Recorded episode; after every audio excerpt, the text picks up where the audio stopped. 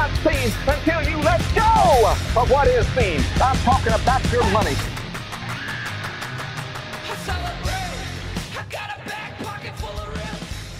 All right, so Arby's, they have this coupon for a $12 family meal, right? Okay. And with this coupon, you get 2 beef and cheddars, 4 sliders, and 4 things of fries. But on the bottom of the coupon, in really small print, it says this coupon can be used up to 3 times in one purchase. Okay. So I proceeded to get 6 beef and cheddars, 12 sliders, and 12 things of fries. For, like, your family. Sure. Oh my god! But yeah, dude, I made a fucking mistake. Yes, my stomach is. So first, let's talk about how you just bought $36 worth of Arby's. Yeah. Didn't I just see you say $40 with? Didn't you just have a conversation with Pam where you bought them fucking raccoon ankle nuggets from Burger King because you had $3? Oh, okay. Okay. And this is also why he won't make it to next payday. By the, five days before the payday, he's going to be scrimping and saying, what I kept thinking, and this is what made me like, almost be sick, is how awful your car must smell by the time you get that fucking food home. Dude, it smells incredible. No, you're lying. Smells incredible. Arby's is an institution, brother. Arby's is an American classic, and I refuse to let you slander the name of Arby's. I like Arby's, but I'm telling you, that much meat in a moist paper sack in your dirty ass car, I don't I don't know, man. I don't know if I can get behind that. Could you mix and match those sliders? Like, did you get a variety? Fuck yeah. Okay. Fuck yeah. I got some jalapeno roast beef. I got some buffalo chicken. I got some turkey. Did you go for a chicken? Regular chicken. You go for the chicken slider? Yeah. Yeah, yeah, it's good. Hell yeah. I also, in my head, it really makes me laugh. The thought of Harlan pulling out her lunch at school, and it's just Arby's for every day 100%. For a week. Yes. Yeah. Like all these other kids are like, it's just a different slider every day. Yeah. Yeah, like these kids have got like little notes from their mom and their apple and their handmade sandwich, and she's just like got this sloppy fucking 4-day-old Arby slider coming out of her lunchbox. Our little, I gotta get rid of this shit somehow. Jesus. The bad thing is when we pulled up, I read the thing to Vickers like, we can do this shit 3 times, and she was like, no, don't do it. Right. And we got to the drive-thru. I was like, I would like 3 family deals. I got this coupon for $12. Vic is, so she tried to steer the ship. Yeah, she constantly the voice of reason that goes absolutely ignored. Yeah. Well, I mean, Arby's is delicious, so at least you have food for like the foreseeable future. Oh, Jesus. Dude, I don't have to worry about work lunches. You know what? Fuck groceries. I think this should be a form of grocery shopping that we institute in this household. No, this is not. Just get all the coupons and just go to various fast food restaurants and get their like mega deals, right? Oh, another deal I got today. I got a notification through the McDonald's app. Free Big Mac with a $1 purchase. So I got me a small fry and a Big Mac. Could you do an adult Mac or an adult Happy Meal yet? No. Pam, I can't afford it, Austin. I've had $3 in my bank account since like last Monday.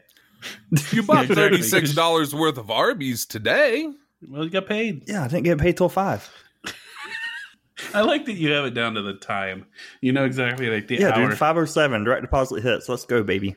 Really? My direct deposit hits at like 2 a.m. or something. Yeah, mine's like super early in the morning, so I just wake up and it's there. Well, I had to go get a new key from a mailbox today. What happened to the old key? When I walked into office, the property manager was like, so you got your rent with you by any chance? So it's like, no, direct deposit hits at 5 o'clock though. Oh my God. You can't make it up. Can't make it up. They love me up there. You know what? That is the only reason you have made it as long as you have on Earth. I'm a people person. Is it people who like you? If they didn't like you, I don't know. You wouldn't be able to get rid of like away with half of the shenanigans that you pull. It's true. Yeah, you're right. It's just like, like, look at this dummy. Speaking of shenanigans, it's been, 3 weeks since we recorded? Don't let on secrets. I've been slacking. It's been, it's been like a week, right? What have you guys been up to? We haven't really caught up. What's going on in your lives? Well, let's see. Stacey, you can be included in this. Oh, yeah, Stacey's definitely part of it. I went and saw People Under the Stairs in the theater yesterday. Didn't hold up. Is that what y'all call the poor people in New York? Yeah, that's that's where the help lives, under the stairs. Like the hell, like Harry Potter. It's like, get back in your hole. No, Dobby is a free elf. No, you know what? I gotta say, not as good as I remembered it being. I was a little bummed out. I hadn't had that experience in a while. I was like, it's a Wes Craven movie. That'll be great. I remember loving it when I first saw it when it first came out, and I was just it's kind of weak. It's not a bad movie. No, it's not bad. It just wasn't, I don't know, maybe my expectations were too high. I think that's one of those movies that you easily get rose-colored glasses for. 100%. That's exactly what happened. Because it came out in that time period where there wasn't a lot of other good horror shit coming out. No. Like, it was either, like, the bad direct-to-video stuff by that point, which I have a love for that stuff, too. Right. But, that was, like, a higher quality. That was, like, a theater horror movie at the time. Like, yeah, it was a big bud. I think it just was like, it deals with a lot, like it's dealing with like gentrification and this like evil, shitty, racist landlord. And then it's also dealing with like gold coins and all the people that were literally under the stair. I don't know. It just felt like I was like, wow, it's wrestling with a lot and it's kind of getting everything, but not quite. It's like, it's his Romero movie. Yeah. Where it's the only time that Craven has a bunch of social commentary. Well, Shocker, I guess, maybe had a little bit of social commentary too. Scream. Well, yeah. Yeah. I think he got in on that about this time. And think about the timeline for those, though. Those are all the ones that come like late in the game for him. Yeah. Yeah. But it was good. And then tomorrow I'm going to go. My neighbor upstairs and friend Mary, who Dalton and Charlie, not the people under the stairs, the neighbor upstairs. This is the neighbor upstairs. She texted me yesterday and she's like, "I have an extra ticket to go see the Violent Femmes. I've never seen them. I love this band." And I was like, "Hell yeah, I love this band. I've seen them. I saw them like 20 years ago, so I'm very excited to go check them out tomorrow." Dude, they will be every bit as good as they were 20 years ago when you saw them. I'm really excited. That band is incredible.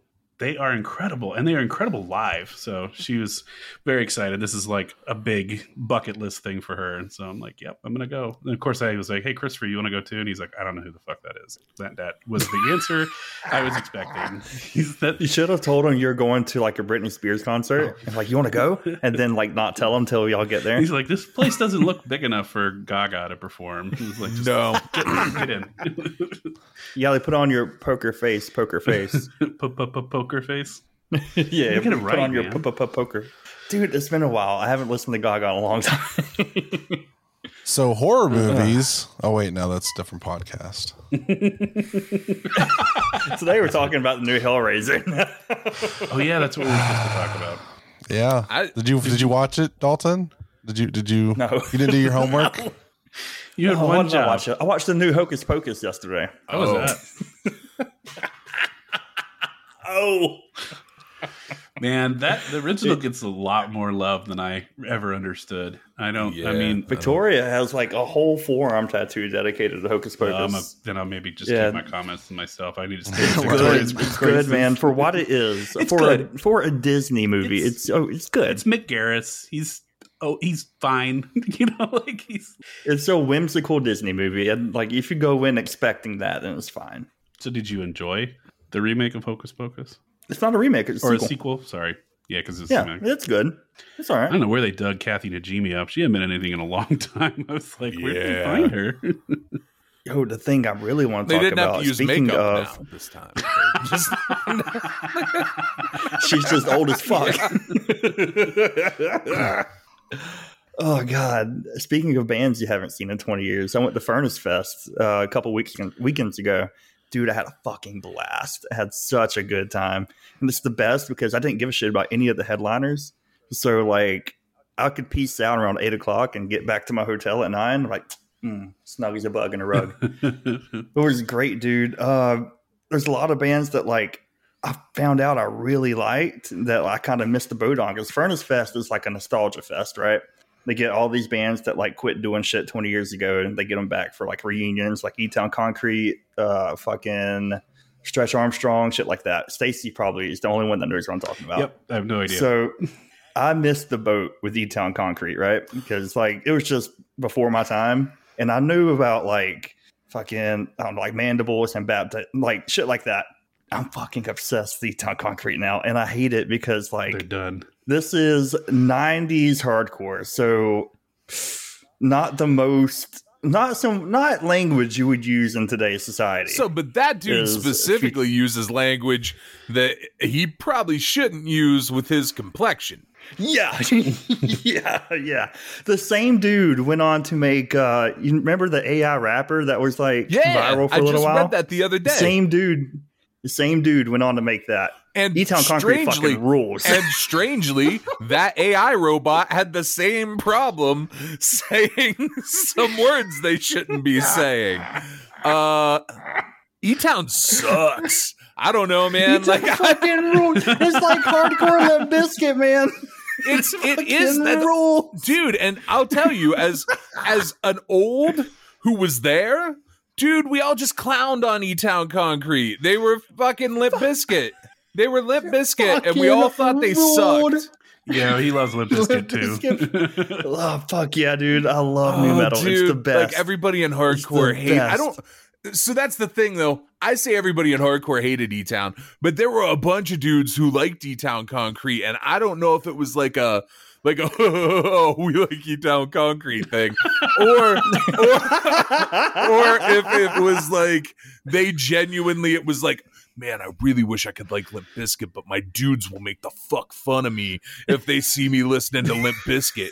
Oh, this dude used to be in other hardcore bands and he sounds like Limp Bizkit. Well, I can listen to that. I can have an E-Town basketball jersey and my dudes won't make fun of me for it.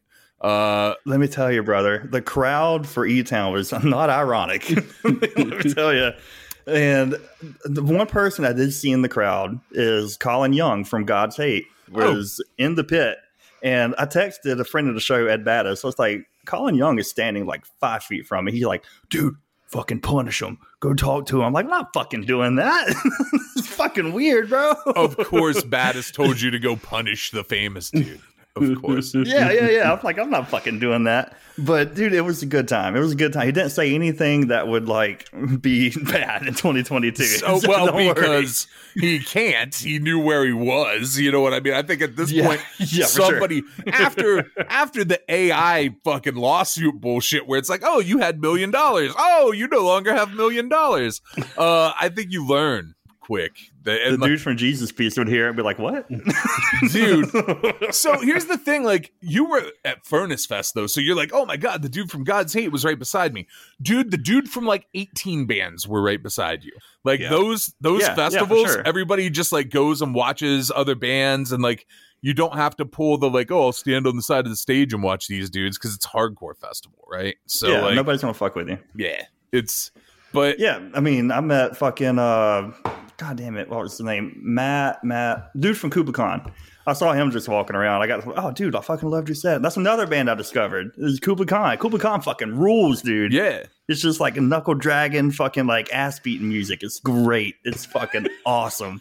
Yeah. It's just dumb, stupid hardcore. It's great. It's the best. It's fucking awesome. I'm going to the Holiday Jam in Reading, PA, in December. It's like. The same thing. It's like End It and oh fuck yeah, Death Before Dishonor, a bunch of fucking bands. There's like old bands on it too, like Agnostic Front and Life of Agony. I think is headlining it.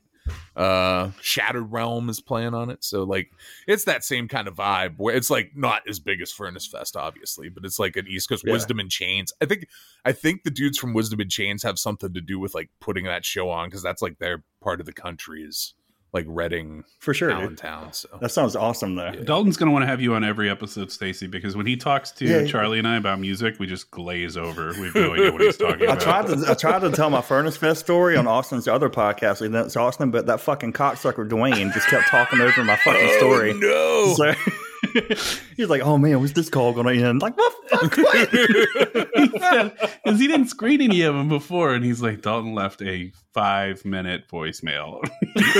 We are definitely not reading this on the air.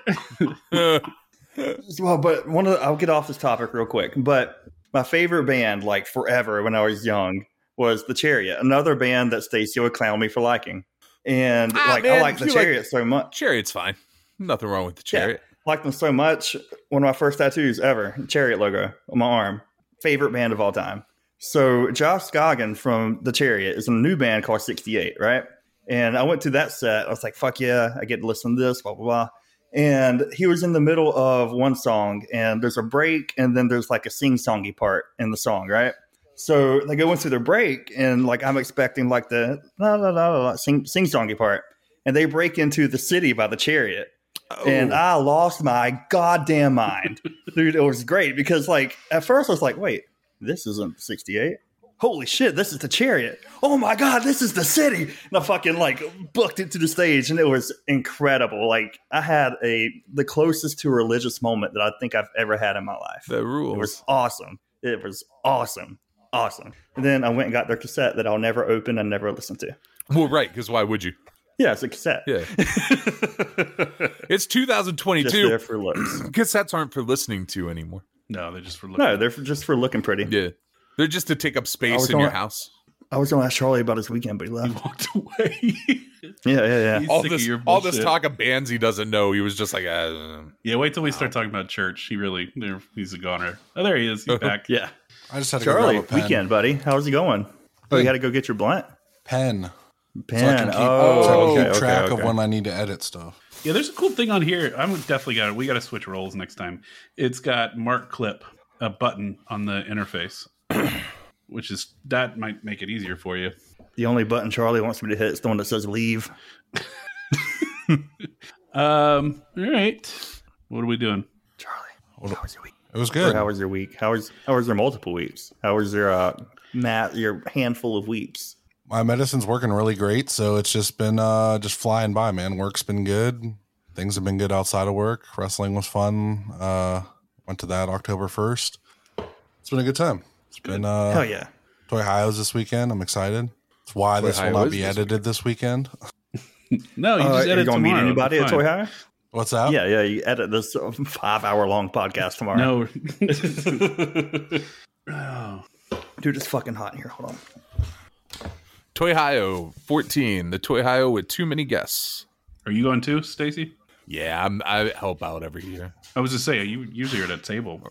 I say every year. There's 3 of them a year. Yeah, I help out my friend Tom's widow Bree. Right. I remember you telling me. And then Pam runs the line for Ego. Very cool. Who all's going this year? So we got. You mean guest wise? Yeah. We got Preston Vance and Evil Uno from the Dark Order. Ethan Page, Swoggle, Danhausen, Johnny Gargano, and Candice LeRae. That is a lot. And The Godfather and Gangrel. And Gangrel. And Papa Shango. And Kid Cash, yeah. Too many. But those guests. 3, I think, Kid will Cash be in a separate area for autos. They won't be with the other group. Yeah, well, my understanding with all of those is that, like, so that's a thing that started where, like, that other guy brings people in and they're over at, like, different booths, different vendors' booths throughout the place. And I think that was just people realized what the draw Rick was getting with the guests he was bringing in. And we're like, oh, well, I'll have myself some of that. But they're not bringing in the same. Like Gangrel and old Charles are both cool guests, right? Like Godfather's a cool guest, but he's not going to bring. Like Rick has Johnny Gargano. That's like a. Right. But they're all there. If you pay $5 to get in, you can meet any of those people and pay whatever. It's crazy that it's that cheap to get in. That is amazing to me. If you want to get in an hour early, it's $10. Ooh, big spender. Right. So Dalton would not opt for that. He'd show up late and only want to pay $5. For sure. I'm cheap. It's half over. Can I pay $2.50? Yeah. That's it. That's me, man. Dalton, what's our show? Who's our guest? Our show is super fantastic, and the guests are Austin, Dalton, and Charlie. Oh, I was not prepared. Shit. Stacey, I just hope you realize how much love there is for your podcast, man. I want you to know that. We all do miss it so much, so. And I mentioned show is super chantastic. Well, I was going to say I mentioned it earlier before Dalton had figured out how to download Chrome, but I feel like I'm a Firefox guy. I feel like there's some karma that I owe Stacy being the last guest on his show, and I'm like, maybe like this is like my attempt to, you know, use the podcast paddles to like revive Super Fantastic by having him on our show for the second time. This is the second time you've been here. You were here once before with young Ed. Yeah. So I absolutely appreciate everybody who tells me like, oh, I missed the show. It's coming back. And I know I've said that before and it's been untrue or has proven to be untrue after I've said it. But this time it's real. It's back. Pull the curtain back a little bit. Like I moved. Yep. Had to move like a year ago unexpectedly. And my original idea was, you know what? Fuck doing this show for the rest of the year. I'll just pick up in January. Actually, I was going to pick up in December, but to do the Christmas episode didn't happen. Ended up moving to a shift where I worked very late. I worked from like 5:30 p.m. until 2 a.m. Sunday through Thursday. So the time period that was available to have people on as guests to do those episodes just really wasn't there. Yeah. But then I got a different position in the company that I worked for in June. So since then, I've now got a schedule that works for the show again. I've got 8 guests currently lined up, which will put me into summer, basically. That's fantastic. So I'm really happy to listen, brother. If you want to talk about Hocus Pocus 2, I'm your man. That's not how that works, Dalton. That's not how that works. Stacy reaches out to you. It's very like, you know, Godfather like. He's like, I would be honored if you would be a guest. No, Dalton, if you've got a horror movie that you want to do that's not Hocus Pocus 2, we can... We could certainly look at that. But you mentioned Chantastic, and Ed and I had stopped doing that because Chris Chan is, you know, Chan. He raped his mom. Yeah. So it's not funny. I laughed out of nervousness. Please don't. Yeah. So like we were like, well, fuck that. We can't talk about her now. Like that doesn't work, right? And like everybody else had stopped doing anything, and now like the longer it's gone on, like more people have came back to like covering it. And Ed the other day came up to me at the wrestling show we were at, and he was like, "So I think we should just start doing Chantastic again." And I was like, "Oh, I guess I was," but so I think it's going to move behind the PVD paywall. That's cool. Funny enough, okay. That's. Ed and I were texting the other day, and he said the same thing. He's like, "I'm trying to convince Stacy to do Super Chantastic again," and I was like, I did notice that Gino Samuels is doing his thing again. So I guess he thought there was enough of a cool down period that it's okay to go back into that territory. I think Gino's thing was he's going to leave out like the really bad thing that happened. Yeah, we'll see. Which I have mixed feelings because go. I understand it's like not a pleasant thing to talk about. Right. But his whole thing is this is a comprehensive history, right. And it's not very comprehensive if you leave out the biggest scandal that happened. Well, luckily he's years off from that. Like, I mean, there's still so much content that he doesn't even have to think about that for a couple of years. Yeah, and so like there's also the possibility that like no trial has happened, right? She's just being held in jail for a very long time at this point with no she needs trial intense imminent. mental care, yes, not prison, in my opinion. Like she needs fucking doctors checking out her brain, yeah, because normal people don't do any of the thing that she's done. Well, so I you know, I think everybody would agree that there are multiple things with Christine that needed to be addressed at different times, right? Like there's mental health stuff, there's the autism piece of it, which I realize she has done a lot beyond, you know, more than you would maybe expect given all the other circumstances around it, that you also had like autism and you got a college degree. Wow, all this other shit is kind of an achievement, right? Like, yeah. Right. But there's still got to be some underlying stuff there, too, that was never worked through from like childhood trauma and shit.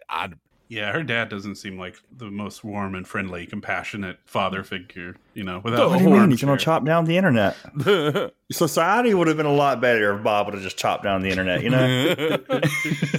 Well, I mean, I'm looking forward to it. I'm a fan first and foremost, so I'm excited to hear that. And that's right, buddy. Grab that wheel. Get us back on track. But we are... talking about somebody else today. We didn't introduce the show, dude. That's your job. It's if you catch my drift. It's if you keep interrupting me. Stop it. It's if you catch my drift. And I'm here. I am Dalton. I am here with Austin. Heaven-o. And Charlie Butters. Hey. And we are joined with the soft and sultry tones of Stacy Silvers. Hi. Welcome. Should have been a phone sex, man. You missed your calling, buddy. Hey, you know, there's not a big calling for it anymore. I don't know. There's like some ASMR stuff you could definitely get into. Oh, hell yeah. I see a lot of creepy ASMR stuff pop up on my like TikTok live. If you scroll long enough, you'll get to like the live feeds. And there's a lot of girls doing a lot of weird shit. Your TikTok feed has got to be the most cursed it could possibly be. There's no fucking way that you watch the shit. And I only see like a small percentage of what you send me. And I'm just like, I can't even imagine. I bet it's worse than the smell of your car after Arby's. I guarantee it. A lot of like big booty Latinas. Yeah, that's not a surprise. I found myself like sending you pictures. 2010s internet memes. That's pretty much it. There's more, but we'll get to that one day.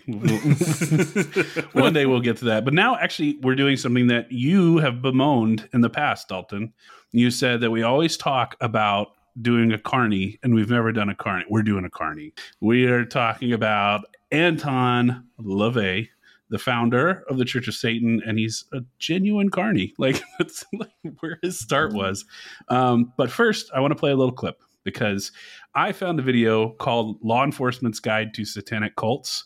It's on YouTube. This is gonna be a fucking trip. So I'm gonna say this right now. We're gonna use a couple clips today from that because the Anton LaVey clips are not all that fascinating or interesting, so we're going to use this, but we're going to use this a lot in the next episode because we're really going to be diving a lot deeper into the Satanic Panic, and this old school Satanic Panic is just fucking chef's kiss. We're talking about one guy in particular, but we'll get to that. So I just want to play that because I want you guys. You know, we did Kenneth Copeland last week, who's probably a Satanist, but preaches as a Christian. And so like, this is the companion piece because we want to be fair and balanced. But I know that probably the people on this call are probably leaning a little bit more towards Satan than Jesus. I think that's a fair statement. It's a fair statement for me to make. I don't know. Stacy's seen some shit. Maybe he saw the light. To be fair, but I think that Jesus Christ himself would probably lean more towards Satan than the evangelical version of Jesus. Right. So I want to play this clip about the three different types of Satanists, and I want let's just identify what type of Satanist. Stacey, tag yourself. There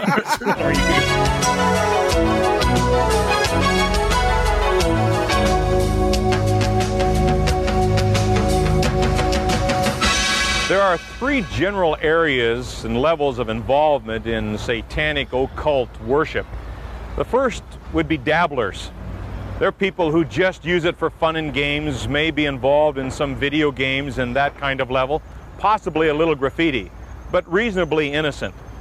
The second level would be those that are involved for spiritual reasons, and they recognize that there's power in the worship of Satan.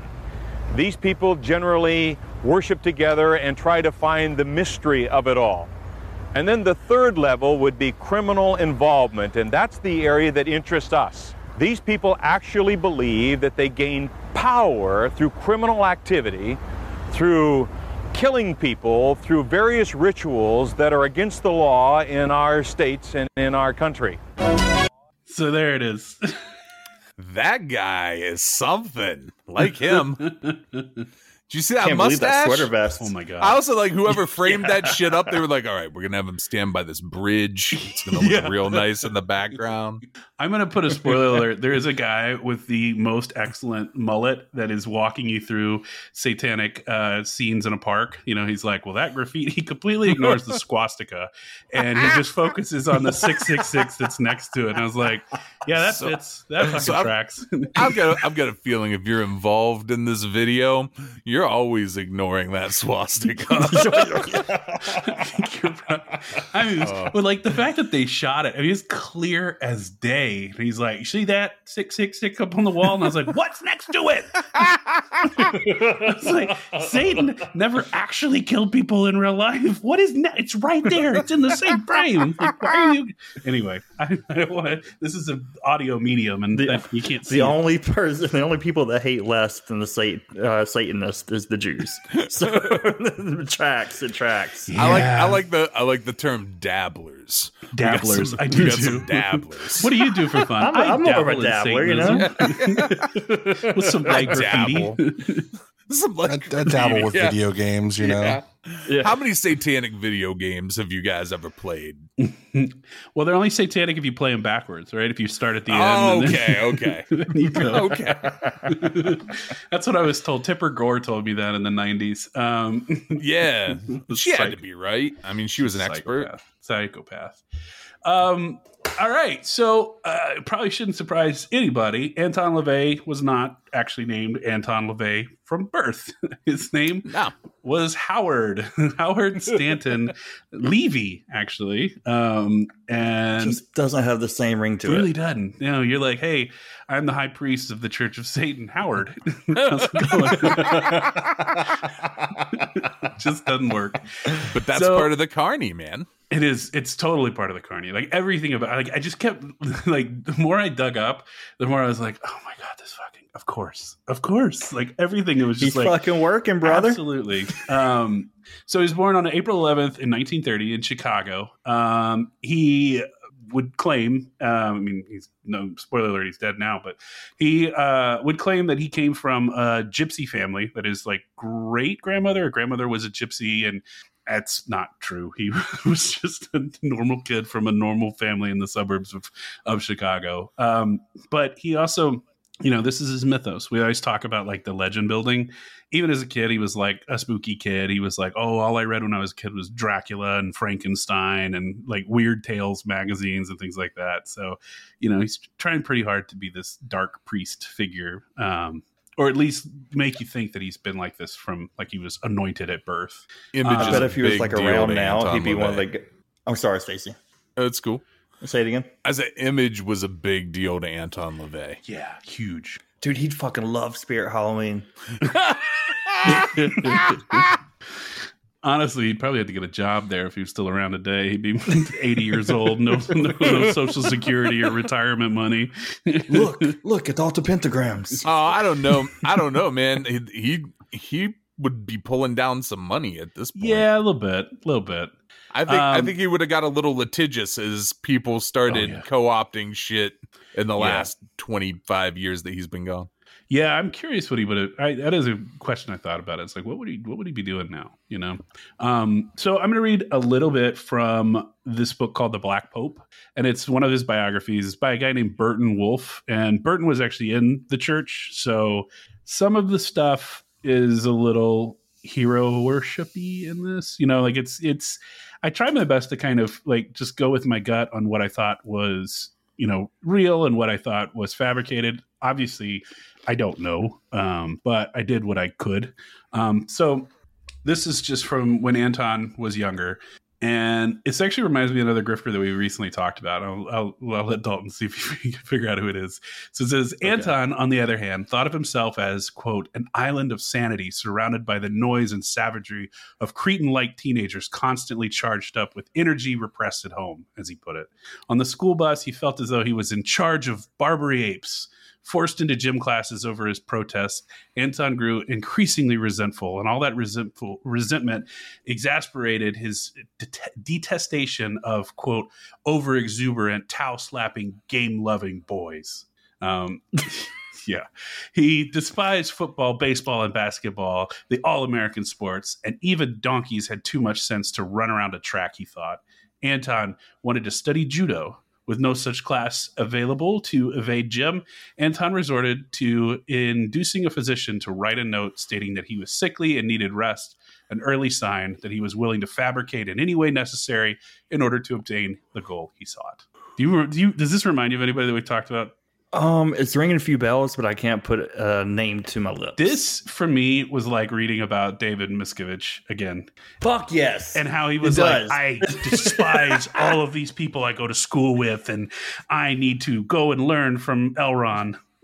Look at me. I am king. Yeah. I am God. I'm special. Yeah, the difference is LeVay is Elron.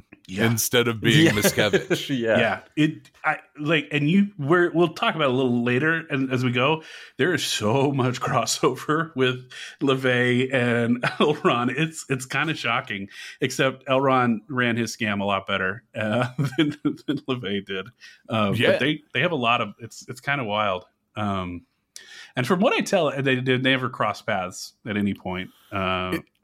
I don't think they would have. No, but it's interesting because they're the two people. So like in the century that was the 1900s, we saw two religions form, right?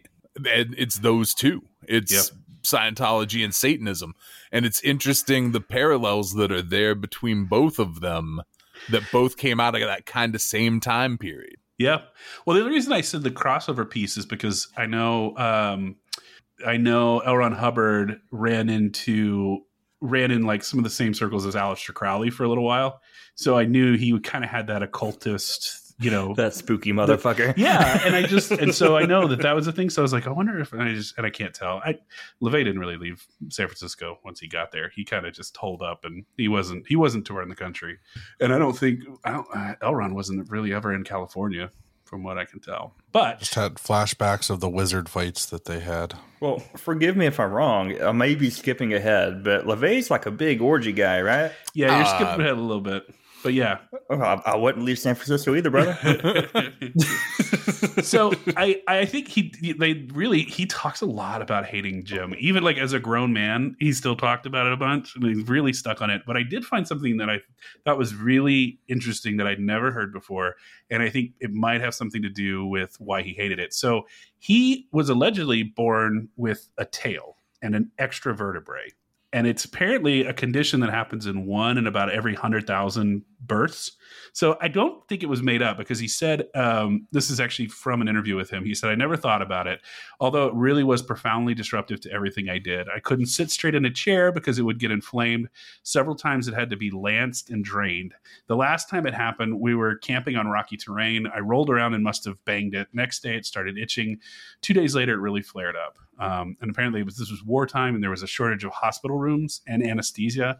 So he said he was operated on a gurney in a hospital hallway with a local anesthetic that was not very effective. He recalled biting through the rubber cover of his. So I also think you probably don't like to go to gym and get changed around other boys if you have a tail. I mean, like he was like 13 or 14. That thing ain't wagging. Yeah. Yeah, and I think now they could probably get rid of it. But yeah, I think they did. It was removed, and he said it was like insanely painful, the operation to do it. But I mean, you're 13 years old. You're not going to want to take your pants off around a bunch of other boys if you've got a tail. Speak for yourself. Well, you ain't normal. We know that. So in high school, he also discovered like his love of music. And this is something that happens throughout his entire life. He enjoys playing music. He first played the oboe, and then he learned the piano. And eventually he would find the organ and the calliope. So those are the big instruments of his life.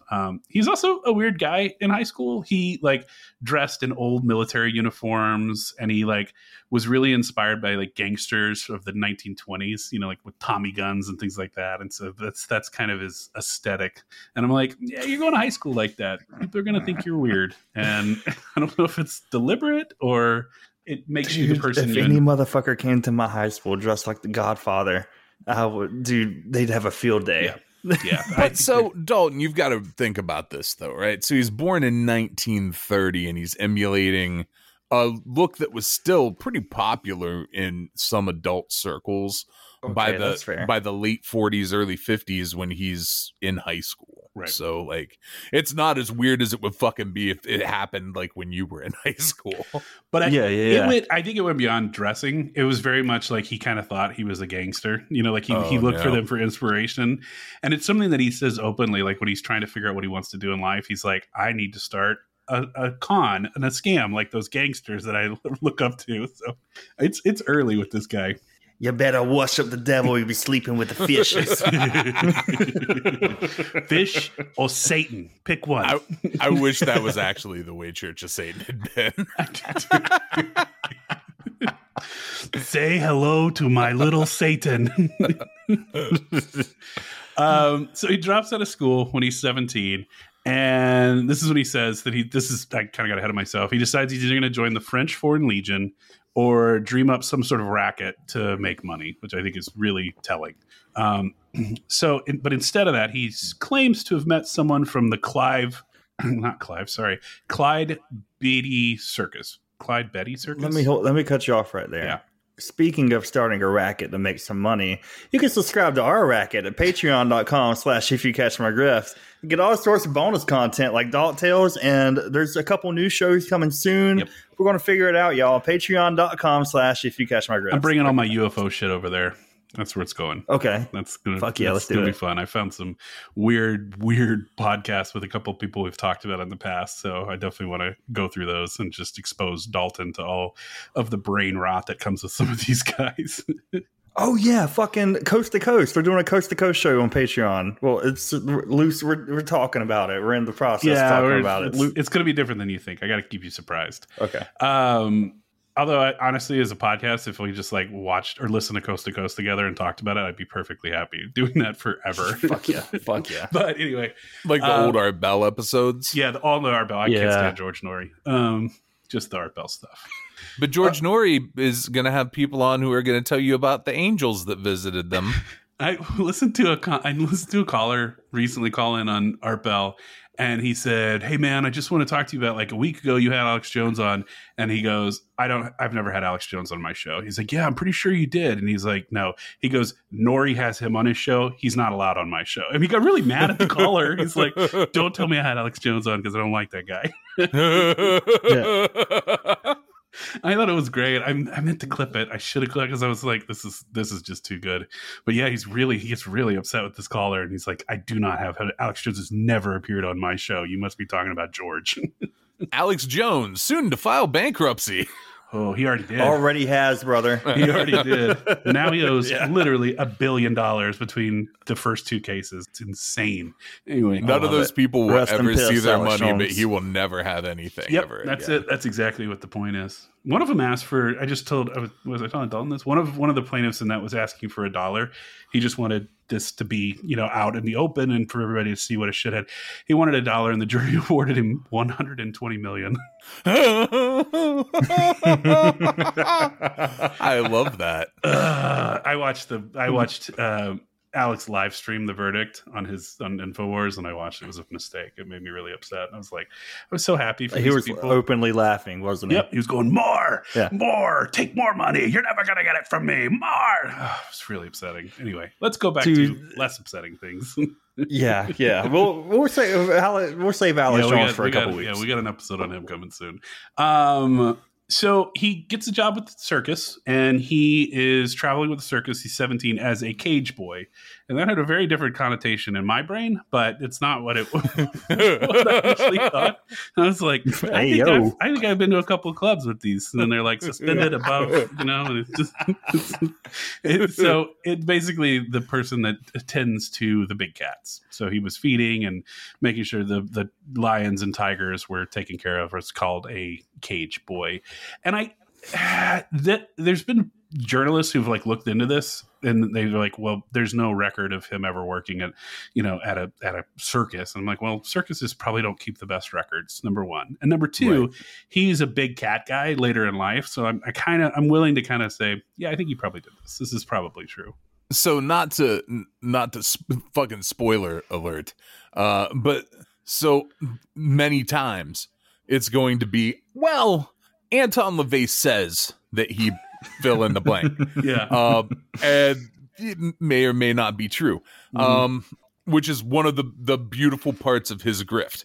Yeah.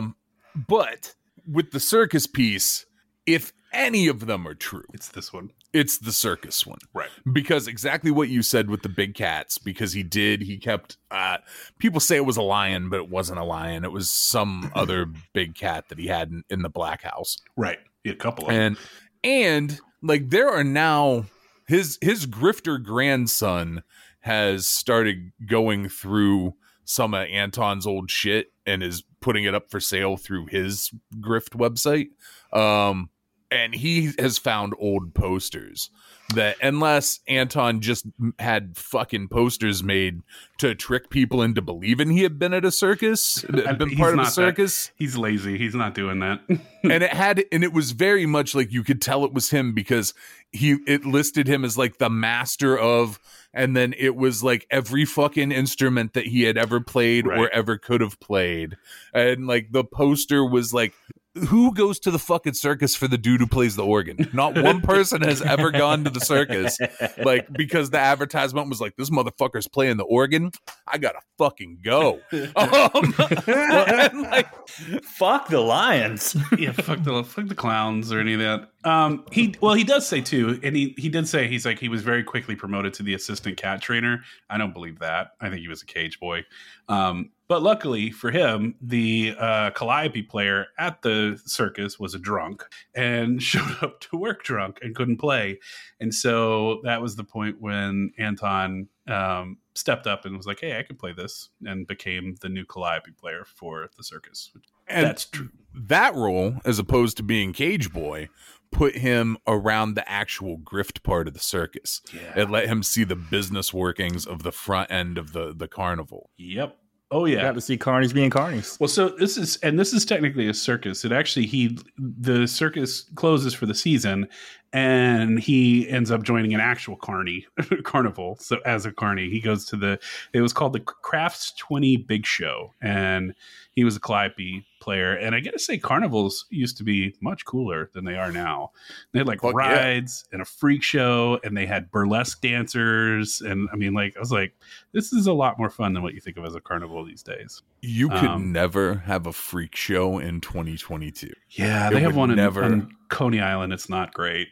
I've been a few times. It's just kind of mild and not interesting anymore, because you can't do it. Yeah, because people will say you're being exploitive. Yep. Because you are. Well, no, he just. Well, if you're doing it, like, if you want to be there, are you really being exploited? Well, I mean, Rob Zombie gets away with it in his movies.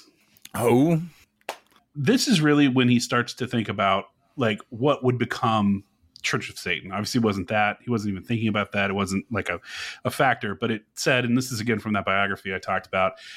Says as it was from his view of gangsters, it was his experiences in the carnival that Anton began to formulate the philosophy that he adopted and called Satanism. Some of his cynicism, his disdain for the masses, his feeling that individuals who wind up swindled and impoverished get what they deserve, stemmed from his study of gangsters and carnies and their prey.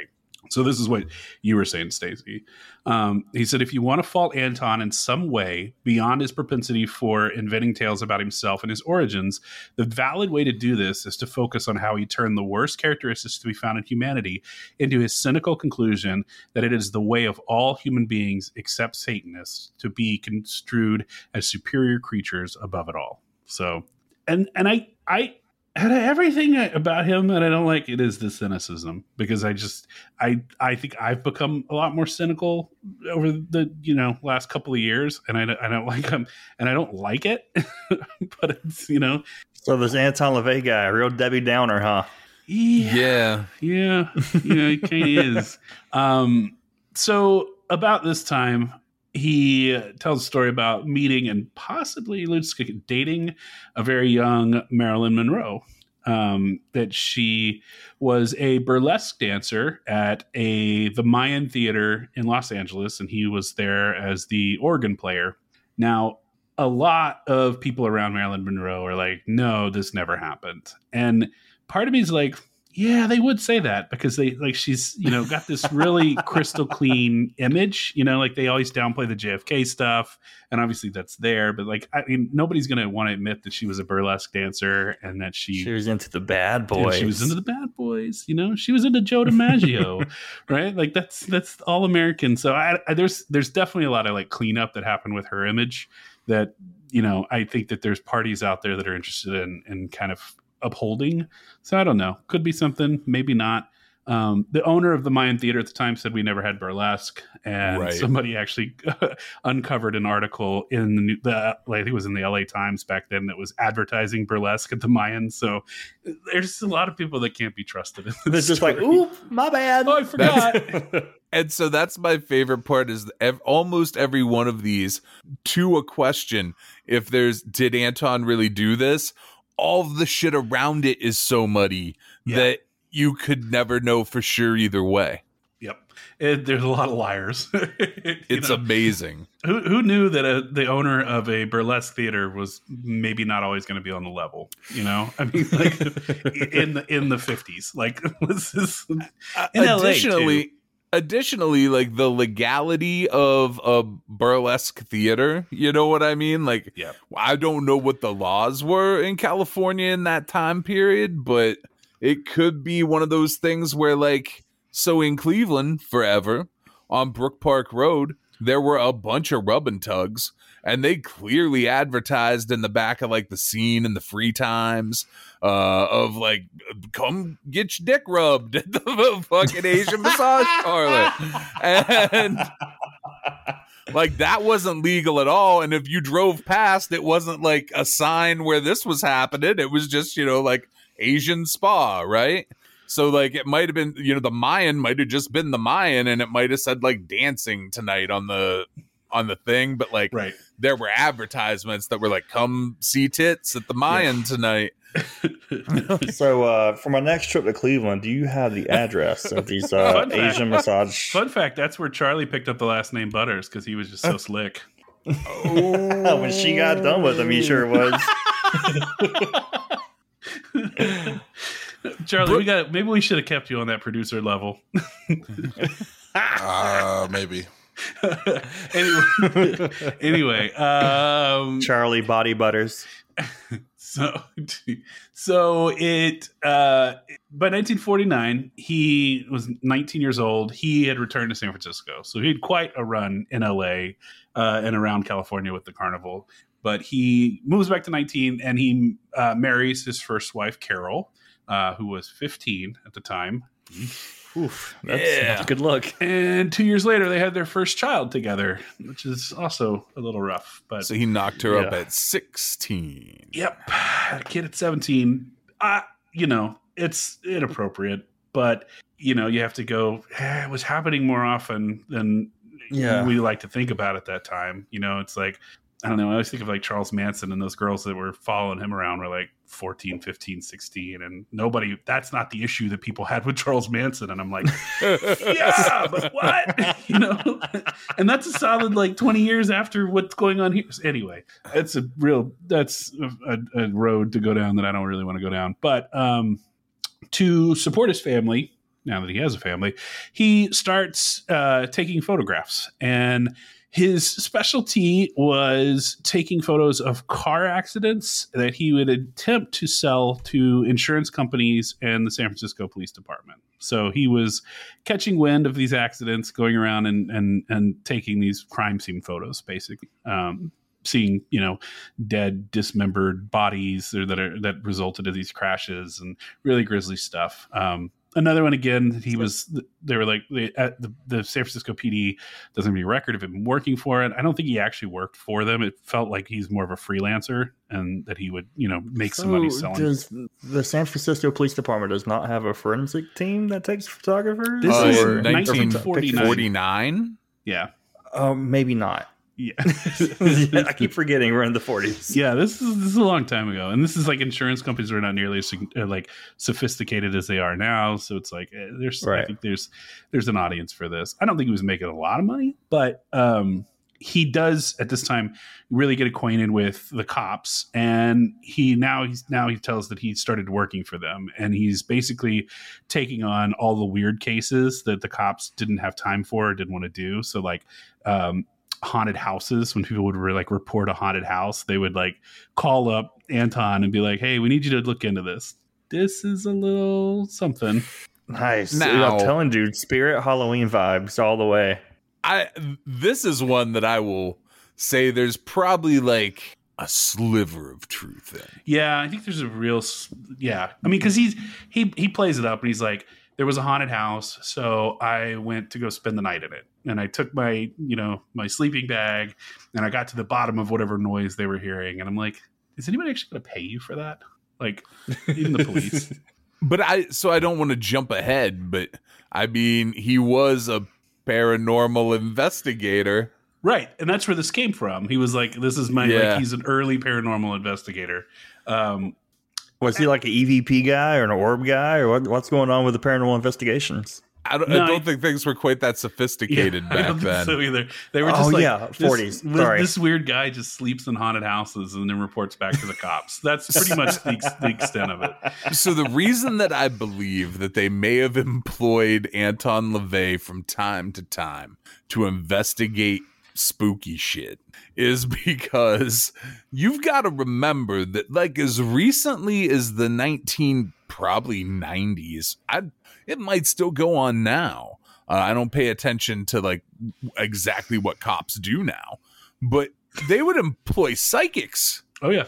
They would have psychics come in on murder cases. So to tell me that in the late 40s, early 50s, that the San Francisco Police Department was like, hey, this LaVey guy says he's a paranormal investigator. Let's bring him in on this case. That seems like it could have been real. We covered Sylvia Browne recently, and that tracks. That absolutely tracks. We also covered in episode 17 Dorothy Allison. Dude, you have a fucking brain like a Rolodex. I wish I could be that sharp. No, man, I just pulled that up while you were talking. Dude, I'm trying to talk you up, brother. I'm trying to give you credit. No, because if I get tested for that, I'm going to fail and fall right on my face. I was like, what episode is that? I want to look like a professional podcaster.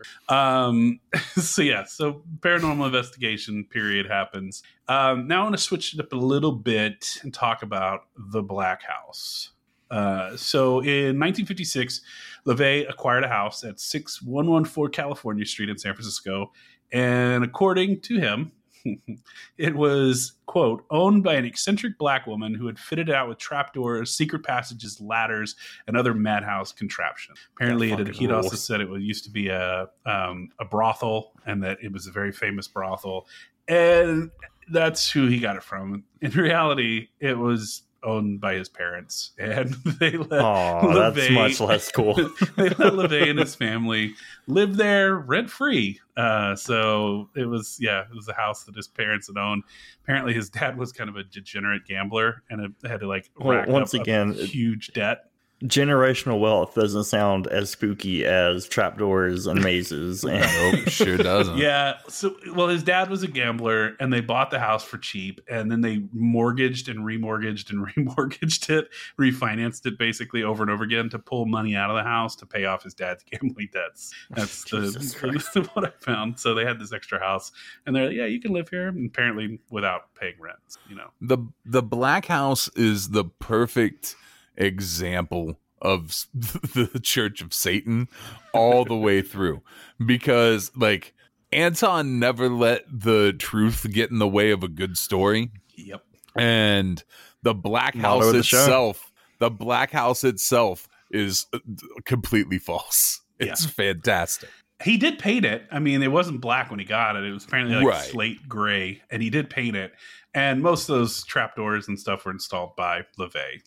They did not exist in this very normal house that he painted and made this weird spooky house thing.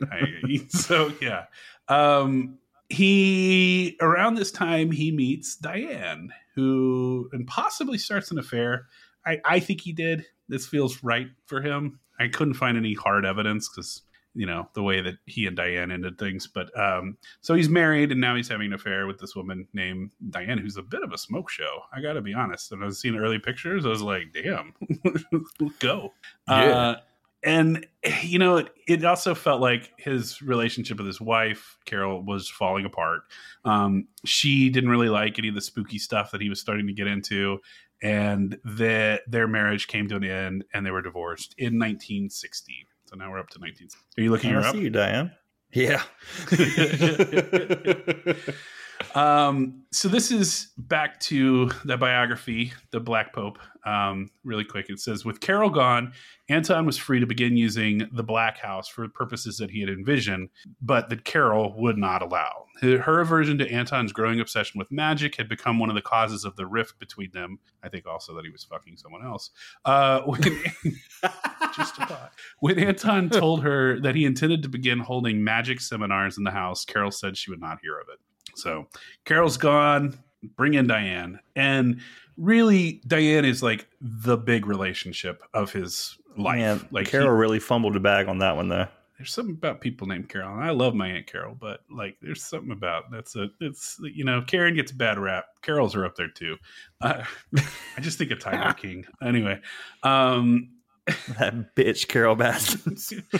So, yeah, so that now they're kind of up and running, and it wasn't long before LeVay started hosting. I call them spooky talks. He called them magic seminars, but I prefer spooky talks. I like it too, for sure. Do my spooky talk. So this is from a piece in Rolling Stone by Lawrence Wright, who interestingly has this. It's a really good piece from the early '90s where he went and met with LeVay and interviewed him.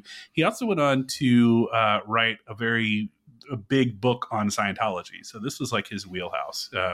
And he's got some interesting writing on like religion and religious movements that I need to pick up. I wasn't totally familiar with his work before. But anyway, he goes on in this piece. He says, these meetings became famous in the city, and eventually LeVay opened them to the public, charging $2.50 a head for his lectures. That's big money back then. It was. Mm-hmm. Fortune telling and character analysis, or love potion and monkey glands, vampires, werewolves, freaks, bondage and torture, moon madness. It was a survey course of the weird, the forbidden, and the occult. Sounds really fucking cool, though. It does. Like, this is cool. This is cool stuff. Really fucking cool. He said people would spill over the stairway outside and listen through the windows. One memorable evening, LeVay spoke on the subject of cannibalism, and his wife, his second wife, I don't think they were actually married, a slender blonde named Diane, served a small portion of human thigh when a doctor friend had salvaged from an autopsy. So they ate a dead woman's thigh. Is there real human thigh, though? It's Anton LaVey. This one I'm going to go working. With. No, that's a work. So that biography I read, I had to replace because I read it and I was like, this is going to make me throw up on while we record. It was such a graphic description of how she cooked this dead woman's thigh that I was like, I can't do that on the air. So I replaced it with this. Yeah. Yeah. I'm sorry. Let me ask you, if you were presented with it and it looked, you know, crispy brown, you know, got that little, you know, crust on it, would you try a bite? Of people? Yeah, maybe. I would. I definitely would. 100% would. Give me a side of ketchup, baby. I'm going to scoop that shit. So look, the only thing that would concern me, and maybe I'm going to sound real dumb right here. I could sound extra dumb right here. But I believe, isn't mad cow disease, doesn't it come about because cattle are fed beef? Yeah. So I gotta know. My concern would be eating human flesh. Is there a fucking a downside? You know what I mean? And I don't know. Is it the food equivalent to cousin fucking?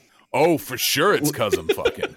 It's like, I think I'm taking a real heel turn on this episode with the E-Town concrete and the people eating. But listen, I got to know. I got to know what it tastes like. If it's presented to me, I mean, it's probably. But how would you know if they cooked it well? Yeah, that's the thing. It's like it's going to taste the way it was prepared. And I mean, I can find the description really quick, but it's gross. Like she's like using like these like, and then they talk about like the consistency of the meat, and I was like, nope, not doing this. Not going to fucking talk about this on the podcast. Just going to mention it. After we get done recording, I'll send you a link about this guy. He got in a really bad motorcycle accident, and they had to amputate his foot. And since it was his biological property, he filled out some forms and got to take the foot home. And him and his friends prepared feet tacos with it. Yeah, I remember reading or hearing about this. I don't know where it was from. Yeah, I'll send you a link to it. It's a really interesting story. So I'm 100% not eating my own foot. Me too. That is zero fucking chance. Yeah, nope, not gonna happen. So can I point out something too with what LeVay has going on in this time period with his spooky talks? When you think about where he is, so we're probably in like the mid 60s at this point, right? Yep. This is like 60 to 64 kind of this period. Okay. So early to mid, but so like when people think about like the hippie movement, right? You immediately think of like 1969, you think of like very late, but that's like the end of it. Yeah. That's its last, like it goes out with a giant bang at Woodstock basically, but it starts in the mid 60s and it starts where he is. He's in San Francisco. So that whole community, there's a big intertwining of like the hippie community and like the acid guys and all that stuff and the Satanists and all that kind of blends together in that city in that time. Yep. You also have, I mean, there's a lot of shit going on in San Francisco because you also have like even more than in New York, a like thriving gay community. You've got acts like the Grateful Dead, you know, which, I mean, they did more drugs than just about anybody else. They came out of San Francisco. So yeah, there's a lot. San Francisco sounds cool as fuck. It does. This is a good time. Honestly, sounds cool as fuck. Until like the 70s punk movement came across, like San Francisco was so much better than New York in that respect. Like just the wild shit was happening. The 70s came and New York was like, hold my beer. We're going to do this punk thing for a while. And shit got real, real wild here. But yeah, no, this is like this. But so New York in the late 70s had that kind of intertwining of a couple of things happening at the same time too, where you had punk, but you also had disco and fucking and cocaine. Cocaine. Lots of cocaine, so much cocaine. Cocaine's my favorite marijuana. It was perfect though. I mean, like his timing couldn't have been better in terms of like an opportunist and really I do think that he's able to kind of like read the environment and feel it out. I think he's really good at that, and I think he nailed it with this. Well, that comes from the Carney part of it. It does, yeah, absolutely. You're sizing up what's all around you. So this will actually put a date to it. So it says by 1964, this is again from that Rolling Stone article, LeVay was cutting a conspicuous public figure in San Francisco as a psychic investigator, in quotes, who drove a coroner's van and could be seen strolling a black leopard named Zoltan. Zoltan used to sleep in the crib with Carla, his daughter, second daughter.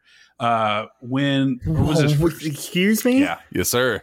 Yeah. Good God. When the leopard was run over by a car, which was really sad, he was quickly replaced by a 10-week-old Nubian lion named Tugar. So he had a black leopard.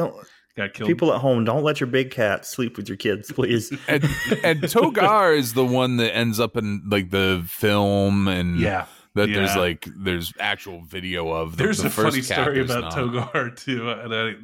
It's a good one. We'll talk about Togar is going to come back. Togar also was like fucking Anton shit up a little bit. Like he was not a well trained lion, and he had like because Anton wasn't a fucking lion trainer. Right? He had just like. What is that line from Tiger King? It's like everybody who owns big cats is weird. It's very much in that. So here's the thing, and this is a theme that we see with a lot of grifters in the show. And Anton is very much a grifter. Like this is not like I don't think he's not an evil or, you know, very sophisticated grifter, but he is.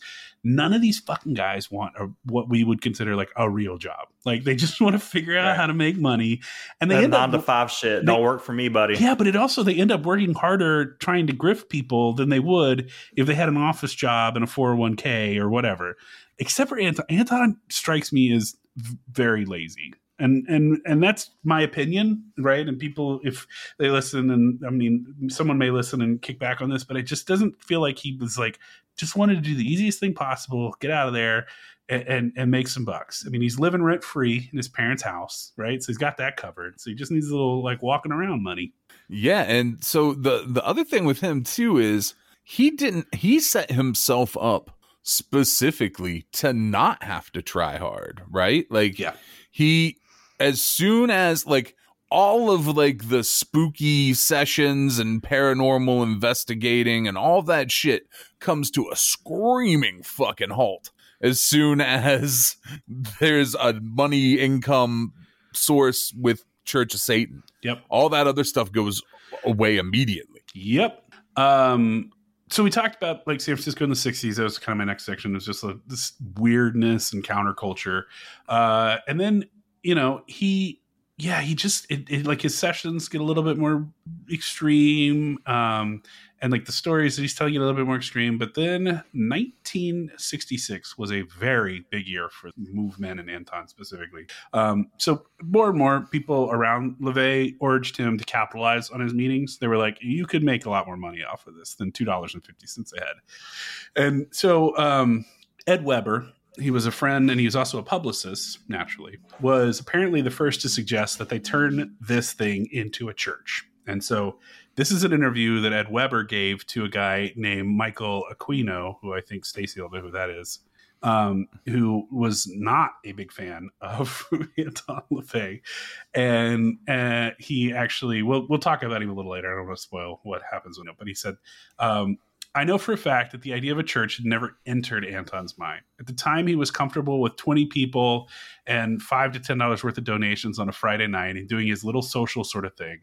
I had some background in churches and charters and tax considerations, and I felt that this was the way to create a vehicle for people to learn about Satanism. I knew that nothing like a satanic church existed at the time because we researched that pretty thoroughly too. So during the next few weeks, I invited a number of people here in San Francisco, real estate people such as Don and Willie Werber, nightclub people such as Al Williams, a couple of public relations people, and a columnist to come hear Anton. I started bringing a lot of media contacts and then some celebrities I knew who would be in town. Everyone agreed that it'd be a lot more interesting if he'd form a Church of Satan. So we started working out the deals. Tony Kent introduced us to an attorney who specialized in charters. We sat down and talked with the attorney about getting a charter for the first Church of Satan through the California Secretary of State in Sacramento.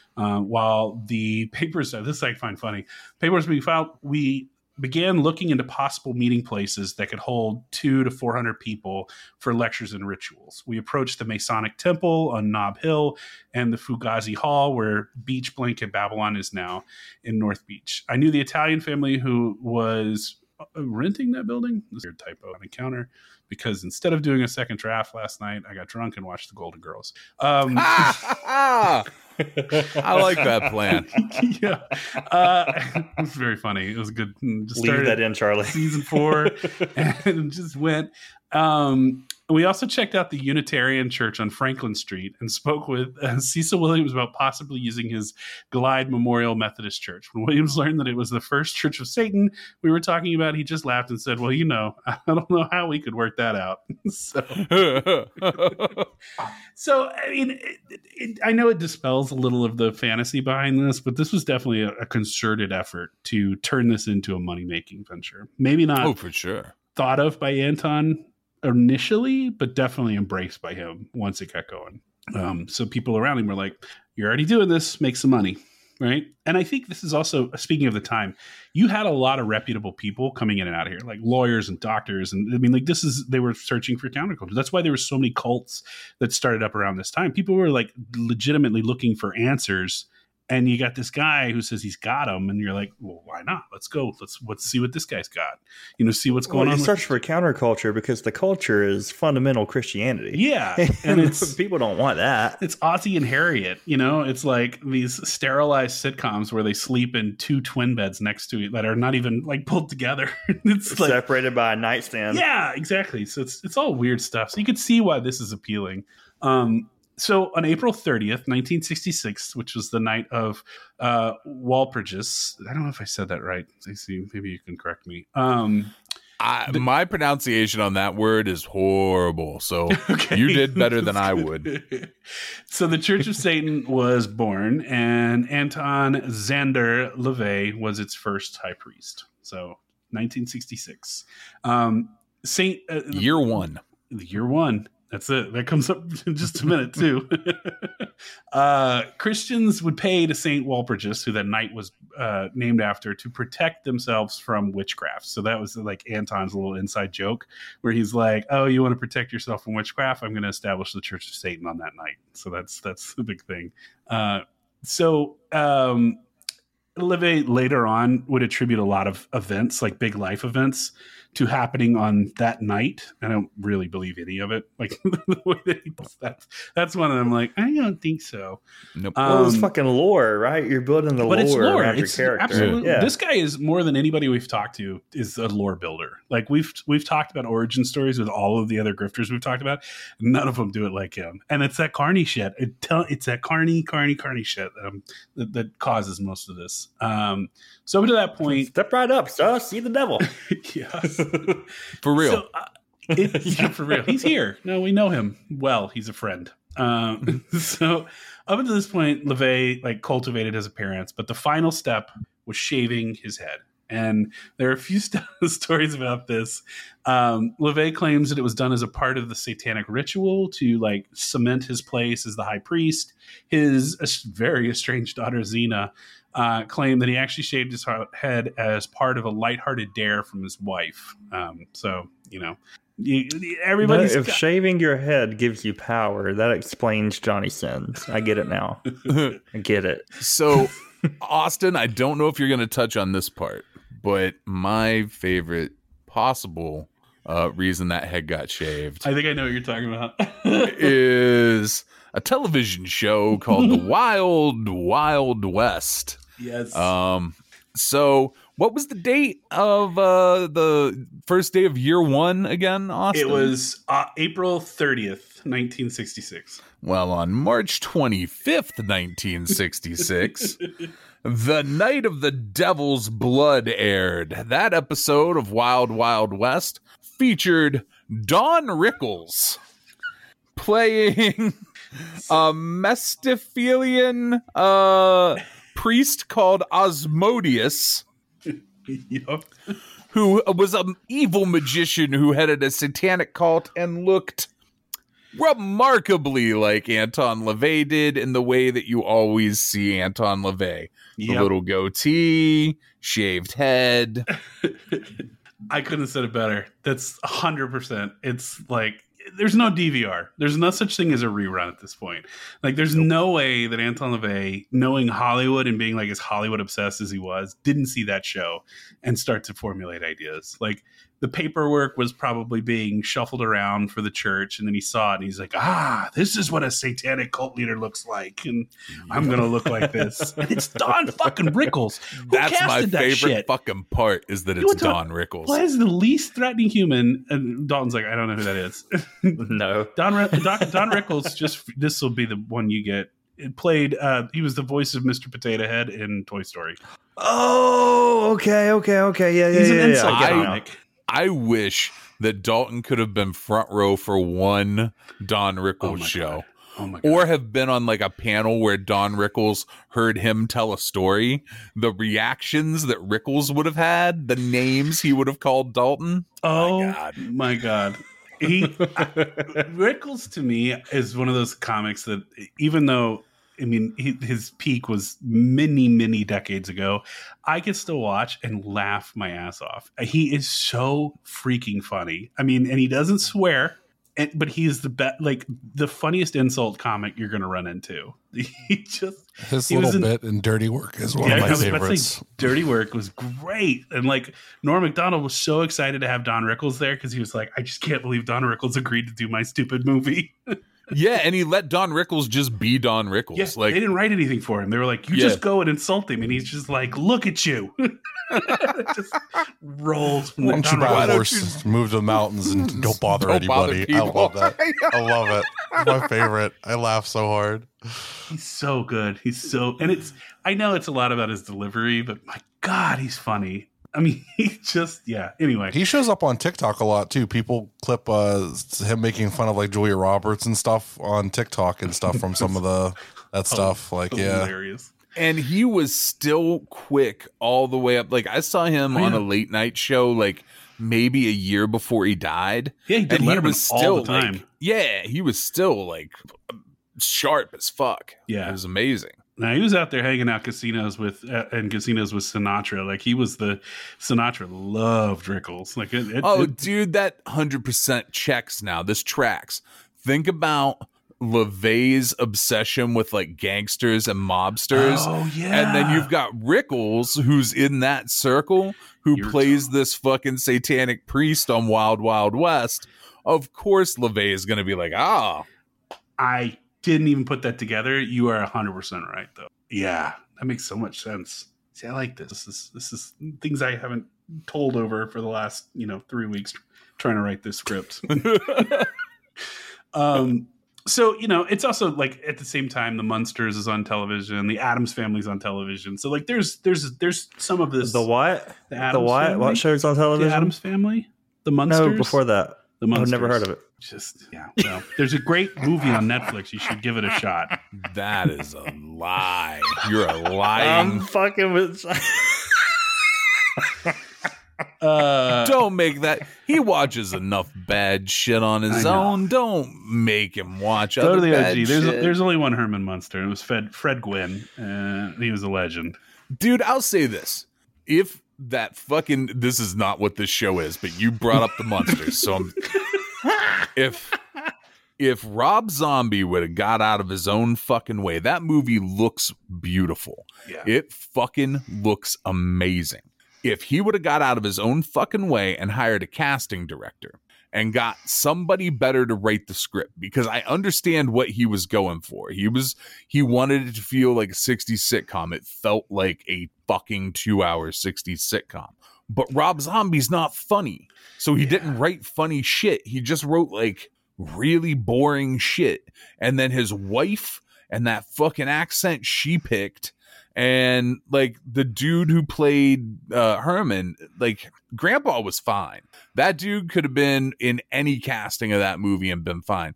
But if they could have got somebody to throw a little more money behind that motherfucker and cast, and this is like a weird dude to say, he's not like super famous, but he's famous enough that maybe they did ask him and he said no. But based on who's in this motherfucker, they didn't ask anybody. Rob Zombie was like, I'm going to have my friend be in the fucking movie. But if they would have went to Brad Garrett, and been like, dude, would you like to be Herman Munster? Motherfucker's already tall. They huge. Wouldn't have had to put him in weird boots. He already kind of looks like Herman Munster. He already kind of sounds like Fred Gwynn. The voice, yeah. Like if you could have got him in that role, and then literally any actress who's not Sherry Moon Zombie. We did it, boys. We brought back Super Fantastic. Oh no, I never shit on movies like this on that show. No, that show's informative. This is just me. Yeah. No, it's the Munsters. So church was formed, and there's a few questions, and I couldn't get a concrete answer on this, not surprising, about the nonprofit status of the church. So one telling, and maybe Stacey, you know more than I do about this. One telling goes that LaVey tried to get it and was denied. There is a documentary from a couple years ago about the Church of Satan, and they like boast. Ooh, is it called Hail Satan? No, that's the Satanic Temple. Okay, that's a different. Okay, I was about to say. Okay, I saw that documentary. Yeah, that's different. They don't really. They're not friends. They're all that. Vastly. Yeah, I know. I know they're very much not friends. Yeah. So this one was called. This one was called Satan, like an American Satan. That's what it was called. Okay. And it's very pro Church of Satan, and they make a point about going, well, LaVey never believed in having a tax exempt status, so he never got it, and that's we're proud to be taxpayers now. And that doesn't really sound right either, based on everything I know about everyone who's ever formed a church. Like, that's the reason you form a church. That's the sole reason that you form a church, is so you don't have to pay taxes on revenue. But I don't know. Two different stories. But that's out there. My understanding of it, and I don't know I don't have like secret information, right? But sure, you don't say enough. But like, my understanding of it was at that time they were pretty discriminated against by the government as far as being allowed to have that status, which to me, I say they had everything in place. They were every much a religion as 30 other fucking religions that were recognized. So, or, you know, divisions of religions that were recognized. Like even things like the Baha'i faith and things like that. You know what I mean? Like, so there's like a ton of examples of things that were cited where it was like, we should have had that status.